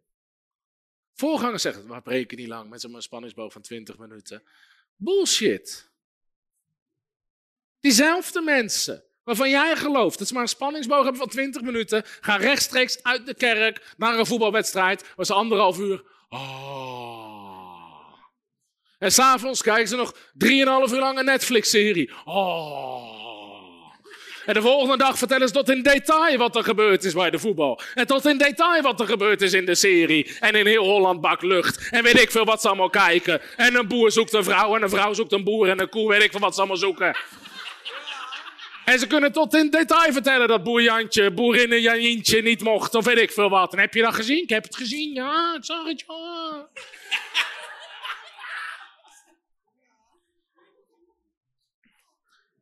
Als mensen zich niet langer dan 20 minuten kon concentreren, kan jij niet preken. Is er geen zalving? Is er geen openbaring? Amen. Wat ziet ineens? Halleluja. Predik het woord.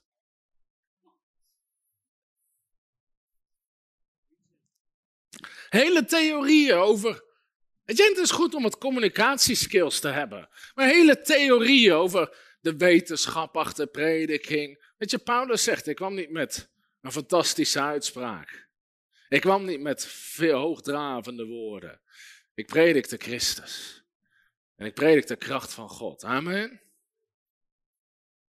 Predik het woord. En als we het woord van God horen, in prediking ontstaat er geloof. Hoe zullen ze horen zonder dat er iemand is die predikt? Nou, 1 Thessalonicense 2, vers 13, mag je nog even opzoeken. Weet je nog dat Paulus schreef aan de Thessalonicense dat hun geloof zo buitengewoon sterk groeide? Hoe kwam dat? Paulus zei tegen hun in 2 Thessalonicense 1, vers 3, hoef je niet op te zoeken. Maar dan zegt hij, je geloof groeit zo buitengewoon sterk.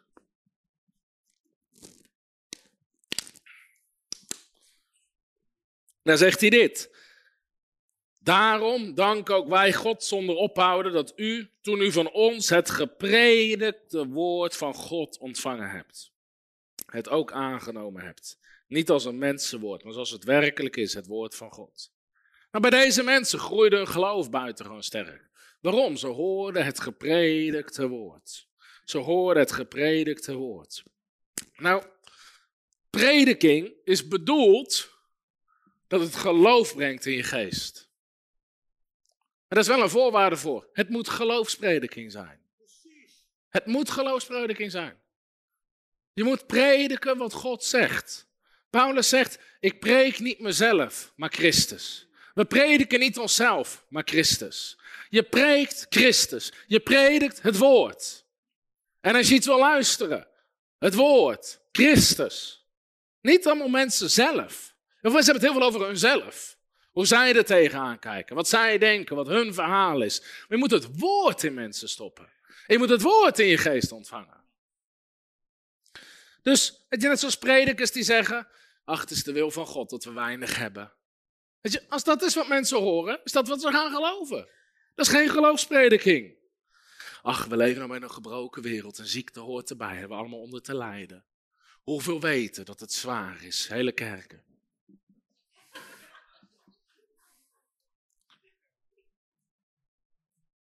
En we lachen erom. Maar duizenden, tienduizenden christenen zitten zondag na zondag na zondag onder dat soort prediking. Als we wachten op God, komt vanzelf alles goed.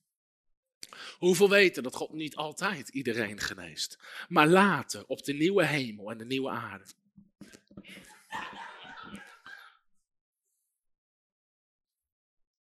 En dat is wat mensen geloven.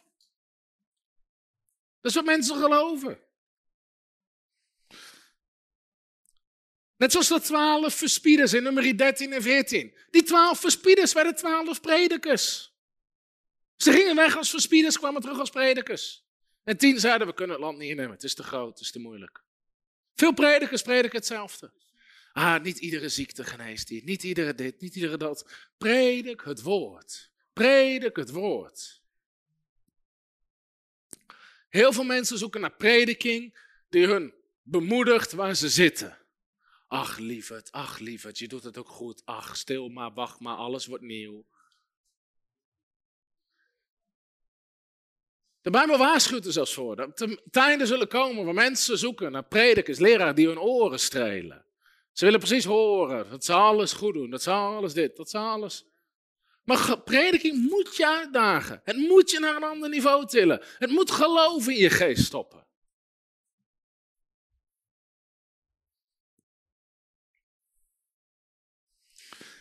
En als je onder geloofsprediking zit, begint geloof te groeien. Nou, ik wil even met je gaan naar Handelingen hoofdstuk 14. Handelingen hoofdstuk 14.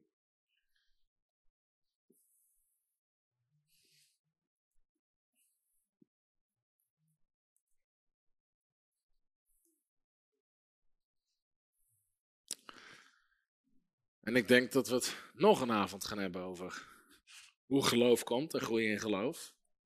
Weet je, want ik wil dit soort dingen niet haasten. Hoeveel zijn blij dat we er gewoon langzaam, stap voor stap doorheen gaan.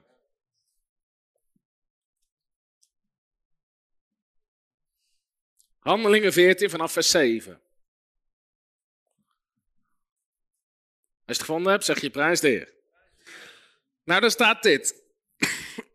Over Paulus. En Paulus komt hier voor het eerst in een nieuw gebied. En er staat dit. En zij verkondigde, ander woord voor verkondigd is predikte, daar het evangelie.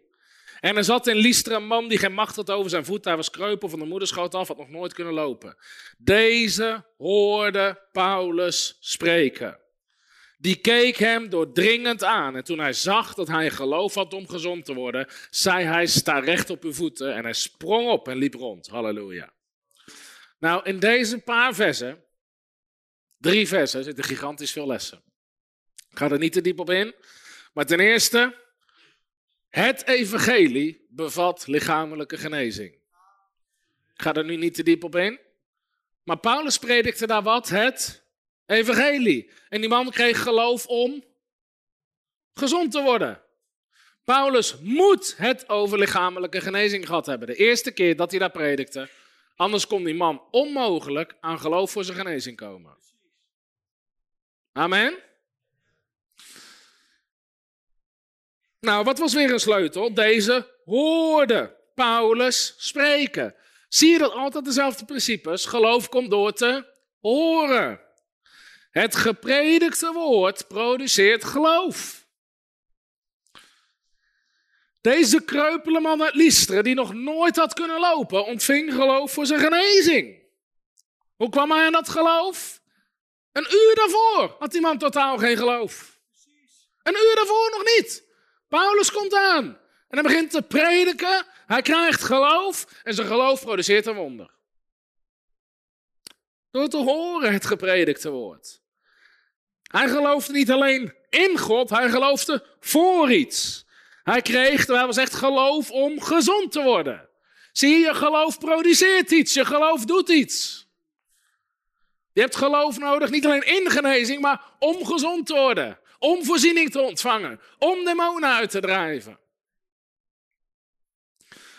Nou, Paulus zag zijn geloof. En toen hij zag dat hij geloof had, Kom op, Paulus kwam pas in actie toen hij zag dat die man geloof had. Zie je dat? Paulus ging niet meteen. Paulus predikte het woord. Hij predikte het woord. Net zo lang totdat hij zag dat die man geloof had. En toen kwam hij in actie. Zie je, we komen soms te snel in actie.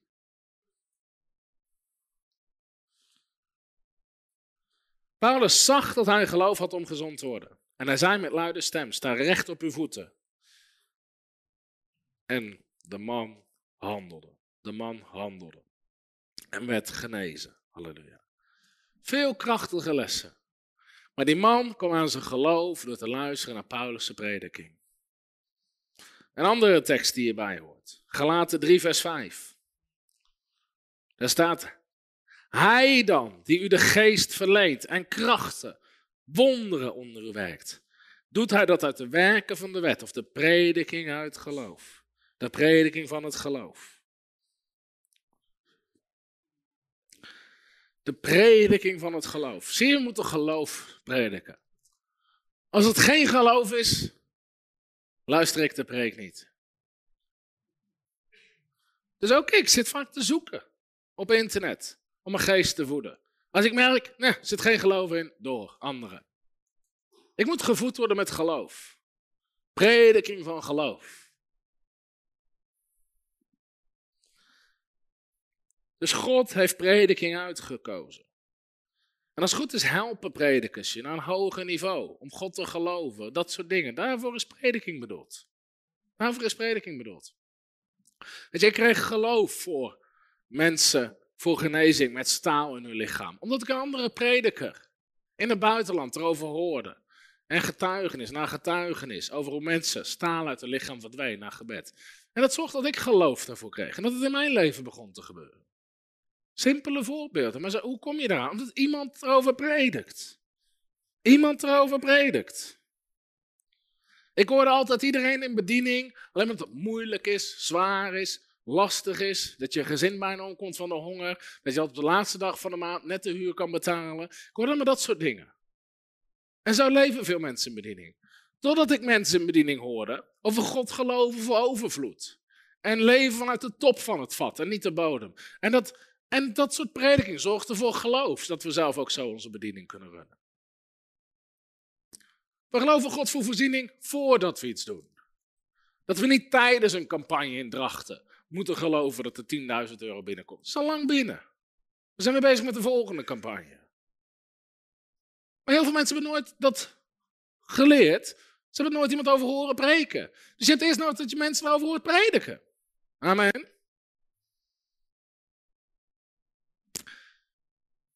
Ik had een keer dat ik werd aangevallen met ziekte in mijn lichaam. En ik ging in geloof staan voor genezing. En ik werd aangevallen in mijn longen, in mijn conditie. En ik was super fit. Ik mountainbikte, ging vier, vijf keer naar de sportschool. En ik was echt fit. En ik werd echt aangevallen in mijn lichaam. Waardoor ik op een gegeven moment, echt na, als ik de trap opliep, al buiten adem was. En in het begin, ik ging gewoon in geloof staan, ging gewoon stug door. En iedere dag, weet je, ik bad ervoor, ik stond ervoor in geloof. En ik dacht ook gewoon, ik ga gewoon door, ik ga gewoon sporten, ik ga al die dingen gewoon doen. En ik zat in de sportschool en ik, alleen op het bankje zitten kost al moeite. En ik dacht, nou, ik ga gewoon door. Weet je, en de duivel zei, deze keer werkt het niet. Wie heeft dat wel eens gehoord van de duivel? Zie je, deze keer werkt het niet. Deze keer werkt het niet. Na een dag was er niks veranderd. Na drie dagen was er niks veranderd. Na zeven dagen was er niks veranderd. Sterker nog, het werd erger en erger. Totdat ik op een gegeven moment, ik kon amper meer iets. En de duivel zei, deze keer werkt het niet. En ik was een preek aan het luisteren. En die prediker sprak over 2 Korinthe hoofdstuk 1. God zij dank, die ons altijd doet triomferen in Christus. En hij sprak erover en hij herhaalde het en hij herhaalde het. Altijd doet hij ons overwinnen. Altijd, altijd. En hij las die tekst en die tekst. En terwijl ik die preek aan het luisteren was. En de duivel zei, deze keer werkt het niet. En in één keer, bam, mijn geest pakt het. 2 Korinthe 2 vers 14. 2 Korinthe 2 vers 14. God zij dank, die ons altijd doet triomferen in Christus. En mijn geest pakte het. De duivel zei, deze keer werkt het niet. Maar het woord van God zei, God zij dank, die ons altijd, altijd, altijd. En ik begon gewoon, ik begon letterlijk, ik begon me te verheugen en te swingen. Halleluja, altijd, altijd. Het werkt altijd, het werkt altijd. En ik begin God te prijzen en te loven. Ik zeg, halleluja, duivel, je bent een leugenaar. Het werkt altijd en ook deze keer. En terwijl ik het zo pakte in mijn geest, boem, al die ziekte brak in vijf seconden. In één keer van mijn lichaam af. Waarom? Geloof was gekomen. Door te horen. Een rema-woord. Door prediking van het woord van God. In één keer pakte mijn geest. Halleluja. Altijd over. Altijd. Daarom is geloofsprediking zo ontzettend belangrijk. Zo ontzettend belangrijk.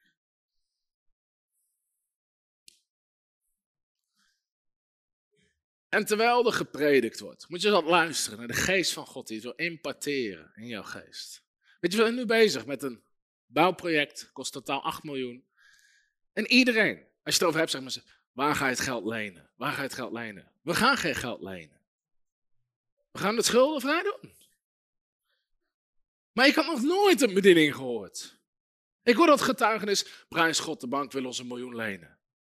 En dat waren getuigenissen. De bank wilde het lenen. Maar mijn Bijbel zegt dat God zal je zo zeggen dat je overvloedig kan geven. Niet dat je overvloedig moet lenen. Amen. Totdat ik drie predikers hoorde in het buitenland.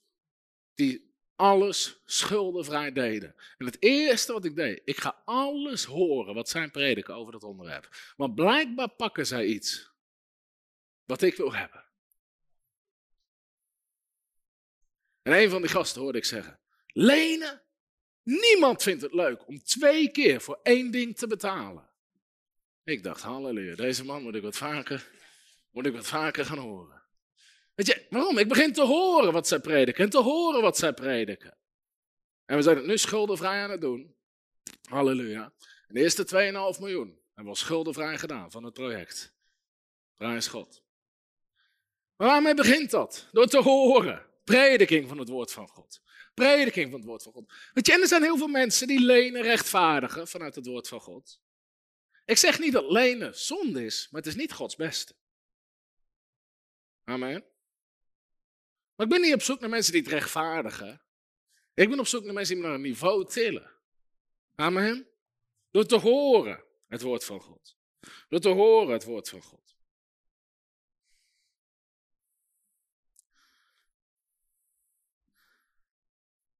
Laten we er nog één kort doen en dan gaan we afronden.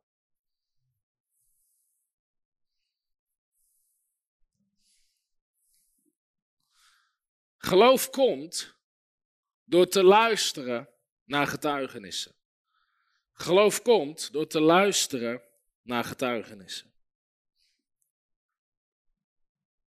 Geloof komt door te luisteren naar getuigenissen. Maar wie weet ga ik er toch proberen wat meer te doen en wat sneller. Nou, van die bloedvloeiende vrouw. Waar we zegt, haar geloof had haar genezen. Ze had geen Bijbel. Ze was nog nooit bij Jezus geweest. Maar ze had wel geloof. Hoe kwam ze eraan? Ze had gehoord over Jezus. Maar ze hoorde getuigenis. Na getuigenis. Na getuigenis. En die getuigenissen bouwden geloof in haar. Daarom zijn getuigenissen zo belangrijk. De Bijbel zegt in Openbaring 19, vers 10: Het getuigenis van Jezus is de geest van profetie. Het getuigenis van Jezus is de geest van profetie.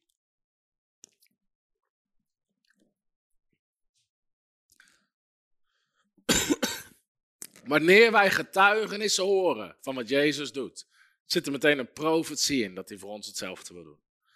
Want God heeft geen aanzien des persoons. Het is niet de wil van God dat de ene bediening leent en de andere bediening het schuldenvrij doet. God heeft geen aanzien des persoons. Het is niet de wil van God dat de ene persoon geneest van kanker en de andere sterft aan kanker. God heeft geen aanzien des persoons. Hij heeft geen lievelingetjes. En daarom zijn getuigenissen zo belangrijk. Hoeveel merken dat door getuigenissen je geloof groeit? Amen. Door getuigenissen. Dus zorg dat je jezelf vult met getuigenissen.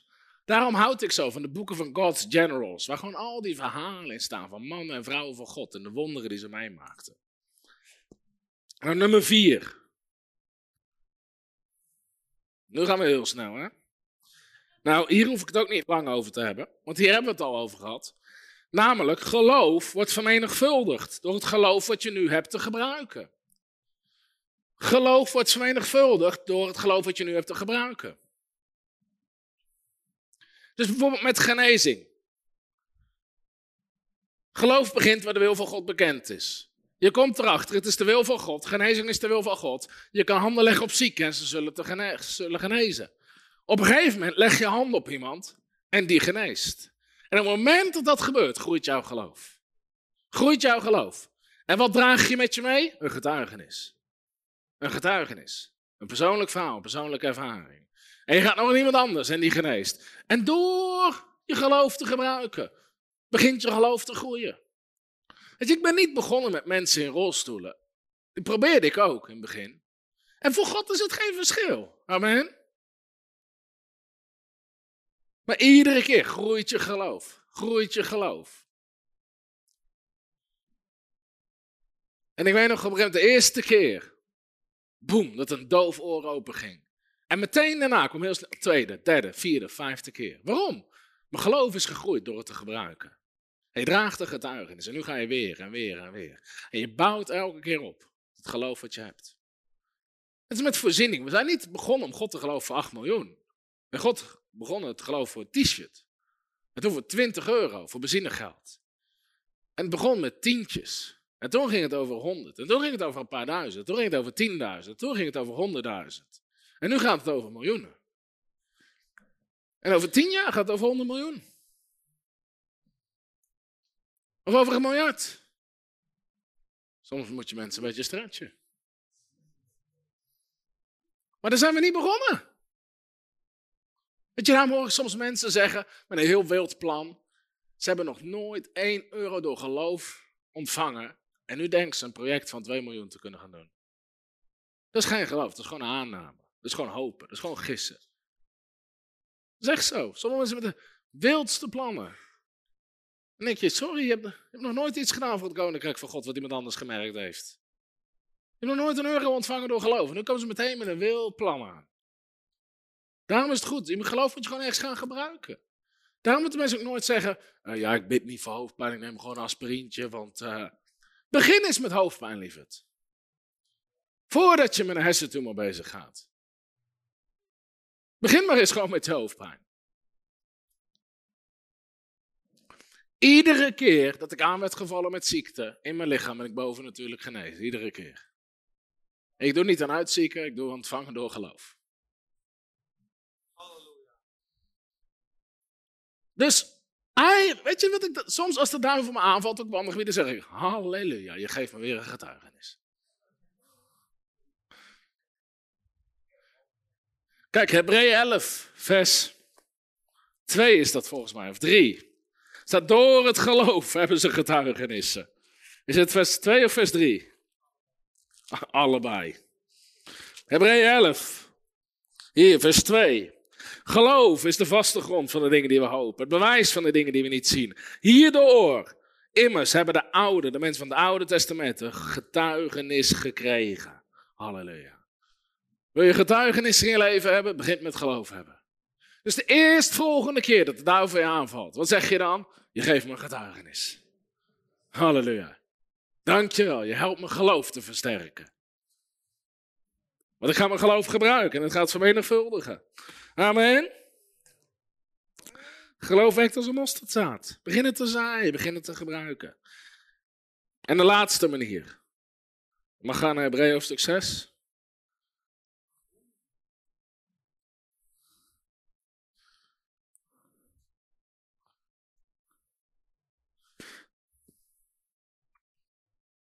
Hebreeën hoofdstuk 6. En dan gaan we vers 12 lezen.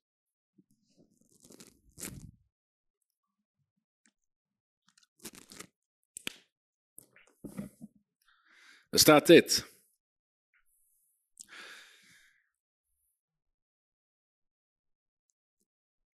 Opdat u niet traag wordt, maar navolgers bent van hen die door geloof en geduld de belofte beërven.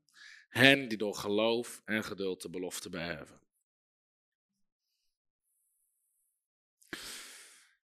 De vijfde manier is geloof werkt aanstekelijk. Volg mensen met geloof.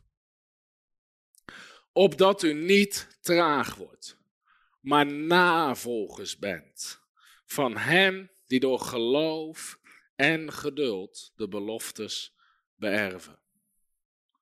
Hen die door geloof en geduld de beloftes beërven. Weet je, de Bijbel roept ons hier letterlijk op om mensen die de beloftes beërven. De Engelse zegt those that obtain the promises of God. Zij die de beloftes van God ontvangen hebben. Zij die de geloftes beërven. Dus dat niet, volg hen na die de belofte beschouwen. Sommige mensen kunnen het heel goed beschouwen. Of heel goed uitleggen. Maar je bent niet alleen op zoek naar mensen die het goed uit kunnen leggen. Je bent op zoek naar mensen met vrucht in hun leven. Zoek naar mensen met vrucht in hun leven. Op het gebied van genezing. Op het gebied van bevrijding. Als jij gelooft dat je voor de bevrijdingsbediening geroepen bent, ga meelopen met mensen die erin functioneren. Volg hen na. Weet je, ik ben altijd op zoek naar mensen, predikers die resultaat hebben. Iets uitleven. Niet uitleggen, uitleven. Ik wil het zien in je leven. Als je het gelooft, is een vrucht. Dan wil ik het zien in je leven. En daarom zegt volg hen na. Je wilt hele vrome christenen. Ik volg geen mensen, ik volg alleen Jezus. Nou, blijkbaar niet. Je zegt dat je Jezus volgt, maar je doet niet wat hij zegt in zijn woord. Jezus zegt, volg hen na. Paulus zegt zelfs tegen mensen, volg mij na, zoals ik Christus navolg. We moeten mensen niet op een, op een voetstuk zetten. Je hoeft mensen ook niet op een voetstuk te zetten. Maar kijk naar ze, leer van ze, ontvang van ze. Dat is discipelschap. Dat is discipelschap. God heeft bedieningen gegeven. Apostelen, profeten, leraren, herders en evangelisten. Om de heilige toe te rusten.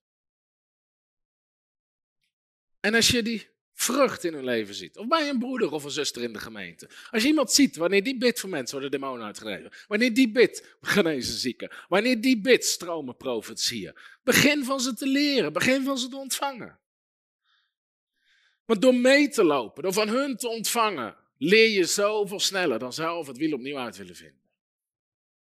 Ik hoorde ooit een Afrikaan zeggen, dat in de binnenlanden van Afrika, hij zegt er zijn twee manieren om vuur te maken.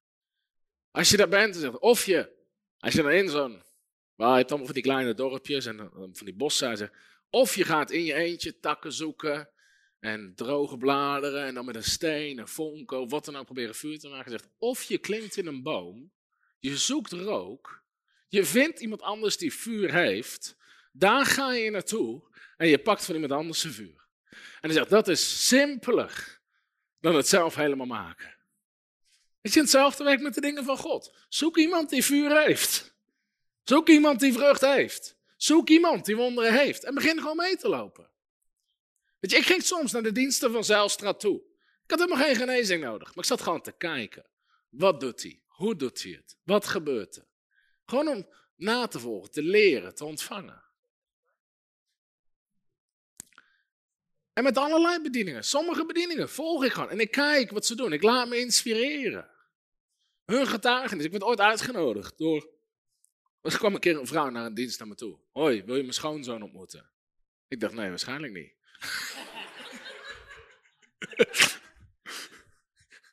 Wel hey, vind je het leuk om bij mij thuis te komen eten? Nee, vind ik niet leuk. maar ze hey, wil je mijn schoonzoon ontmoeten? Ik zei, nou, ik denk het niet, maar... Zij heeft een grote bediening in het buitenland. En ze noemde zijn naam, ik ken hem niet, nooit van gehoord. Maar ze zei, joh, kijk naar, als je wil, kan je hem ontmoeten. Dus ik keek naar die bediening. Ik dacht, man, dat is gigantisch. Dus ik zei, is goed, ik ga erheen. Dus via zijn vrouw in het vliegtuig gestapt met Femke en Matthew. En erheen gevlogen in het buitenland. Gigantische bediening. Ik kwam eraan, weet je, ik dacht gewoon, ik wilde leren. Ik wilde, ze hadden een conferentie, volgens mij met 15 of 20.000 mensen. En ik kom eraan, en, uh, dus ik kreeg gewoon een rondleiding van die vrouw. Ze, ze was zelfs Nederlands, kon alles uitleggen. Dus ik vroeg, mag ik de videostudio's zien? En ze vroeg, welke van de 14? En ik vroeg, hebben jullie 14 videostudio's? Nee, we hebben 14 gebouwen met videostudio's. 14 gebouwen, nummer 1, 2, gewoon gigantische panden. 14 gebouwen met videostudio's. Samenkomstzaal voor meer dan 10.000 mensen. Huizen op het terrein voor zendelingen die daar konden komen, uit te rusten, toegerust worden en weer uitzenden.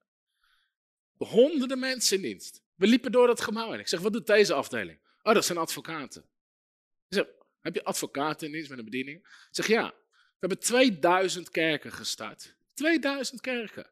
Veel in Afrika. En alles is corrupt. Dus als je een kerk start, hebben allemaal ambtenaren, willen geld verdienen. Dus als we een kerk starten, zetten we meteen drie advocaten op, zodat niemand durft te sollen met ons. Dus overal, we dienen meteen een statuut er goed in, advocaten bovenop, boem, we starten. En ze hebben gewoon een afdeling advocaten die niks anders doet dan rechtszaken afwerken, corruptie voorkomen, dat soort dingen. 2000 kerken gestart. En met dat je dat ziet, doet dat iets met je geloof. Amen. Weet je wat zijn we aan het doen in Nederland? Maar dat doet iets met je geloof. Dat doet iets met je geloof. Hier zitten mensen, oh, misschien kunnen we over tien jaar één kerk starten. 2000 kerken gestart. En ieder jaar opnieuw. Volgend jaar gaan we de 200 starten. Het jaar daarna gaan we de 400 starten. Gewoon boem, boem, boem. Gewoon stappen zetten. En dat doet iets. En dan kan je ontvangen van dat soort mensen. Je kan iets ontvangen waar jij nog niet zit. Amen. Zelfs, zelfs grote bedieningen. Zoals een Kenneth Hagen. Eh, gewoon terwijl hij al 80 was, zat hij boeken te lezen van T.L. Osborne en anderen. Of van, want hij zag, joh, die, die gasten hebben ook iets van God, wat ik wil hebben. Gewoon nederig zijn en leren van mensen. Heel veel boeken van mensen. Als ik geloofspredikers zie, bedieningen, vaak buitenlandse bediening. Ze brengen een boek uit, boem, bestel het. Ik lees het. Soms ken ik 90% al. Soms ken ik 99% al. Maar soms lees ik één zin, bam, dat heb ik. Dat heb ik, dat heb ik nu geleerd, dat heb ik gepakt, dat ontvang ik. Dat is hoe je ermee omgaat. En je begint gewoon te leren en te ontvangen. Je geloof groeit. Dus loop ook mee met mensen. Loop mee met mensen.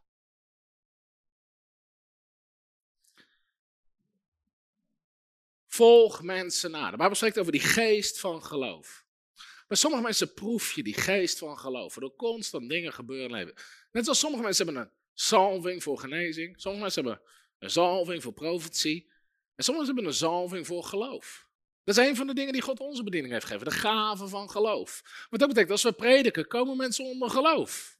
Geloof is besmettelijk. Als je deze faith school volgt, het is te laat. Je bent besmet. Halleluja. Allemaal mondkapje op, anderhalve meter afstand. Dus wat doe jij nou? Sorry, ik ben besmet. Met geloof, halleluja. Maar merk je wat het doet met je geloof, deze faith school? Waarom? Dat je onder een geloofsbediening zit. En zo zijn er veel meer mensen die iets van God hebben ontvangen. Waar je van kan leren, waar je van kan ontvangen. Weet je, en niemand is overal sterk in. Daarom hebben we die veelkleurigheid nodig. In het lichaam van Christus. Amen. Maar volg die mensen na en het zal jouw geloof bouwen. Ik weet nog de eerste keer dat ik een prediker zeg, ik ga voor de doven bidden. Hij pakte een offermand. Hij zegt, laat het offer rondgaan, iedereen gooi je gehoorapparaten erin. Hij liet eerst iedereen zijn gehoorapparaten in het offer gooien. En daarna haalde hij ze naar voren en genast ze. Halleluja. Dat doet iets met je geloof. Amen. Als je iemand zo ziet functioneren. Dus hoe komt geloof? Door te horen wat God zegt. Door te horen wat God zegt. Door het woord. Er staat niet door te lezen, maar door te horen. Door predikers, de prediking van het woord. Door getuigenissen. Door te gebruiken het geloof wat je hebt. En geloof is aanstekelijk. Zorg dat je een omgeving van geloof komt. Amen. En de volgende keer gaan we het hebben over ongeloof, zorgen, angst en twijfel overwinnen. Ik hou die wortel nu al twee weken voor. Maar we komen er. Amen. Hallo, Tom de Wol hier en bedankt dat je weer geluisterd hebt naar onze podcast. Ik bid dat het je geloof gebouwd heeft en je bemoedigd bent. Als je niet alleen een luisteraar van onze boodschap wil zijn, maar ook een verspreider daarvan, wil ik je uitnodigen om partner te worden van Frontrunners. Door jouw maandelijkse donatie help je ons om dit evangelie van Jezus Christus en het woord van God over heel de aarde te brengen. Om partner te worden ga naar www.frontrunnersministries.nl slash partners en word partner. Hartelijk bedankt en tot snel. Heb je ook zo genoten van deze inspirerende boodschap van Tom de Wal? Abonneer je dan op deze podcast. Volg ons op Facebook en op Instagram en kijk op onze website frontrunnersministries.nl.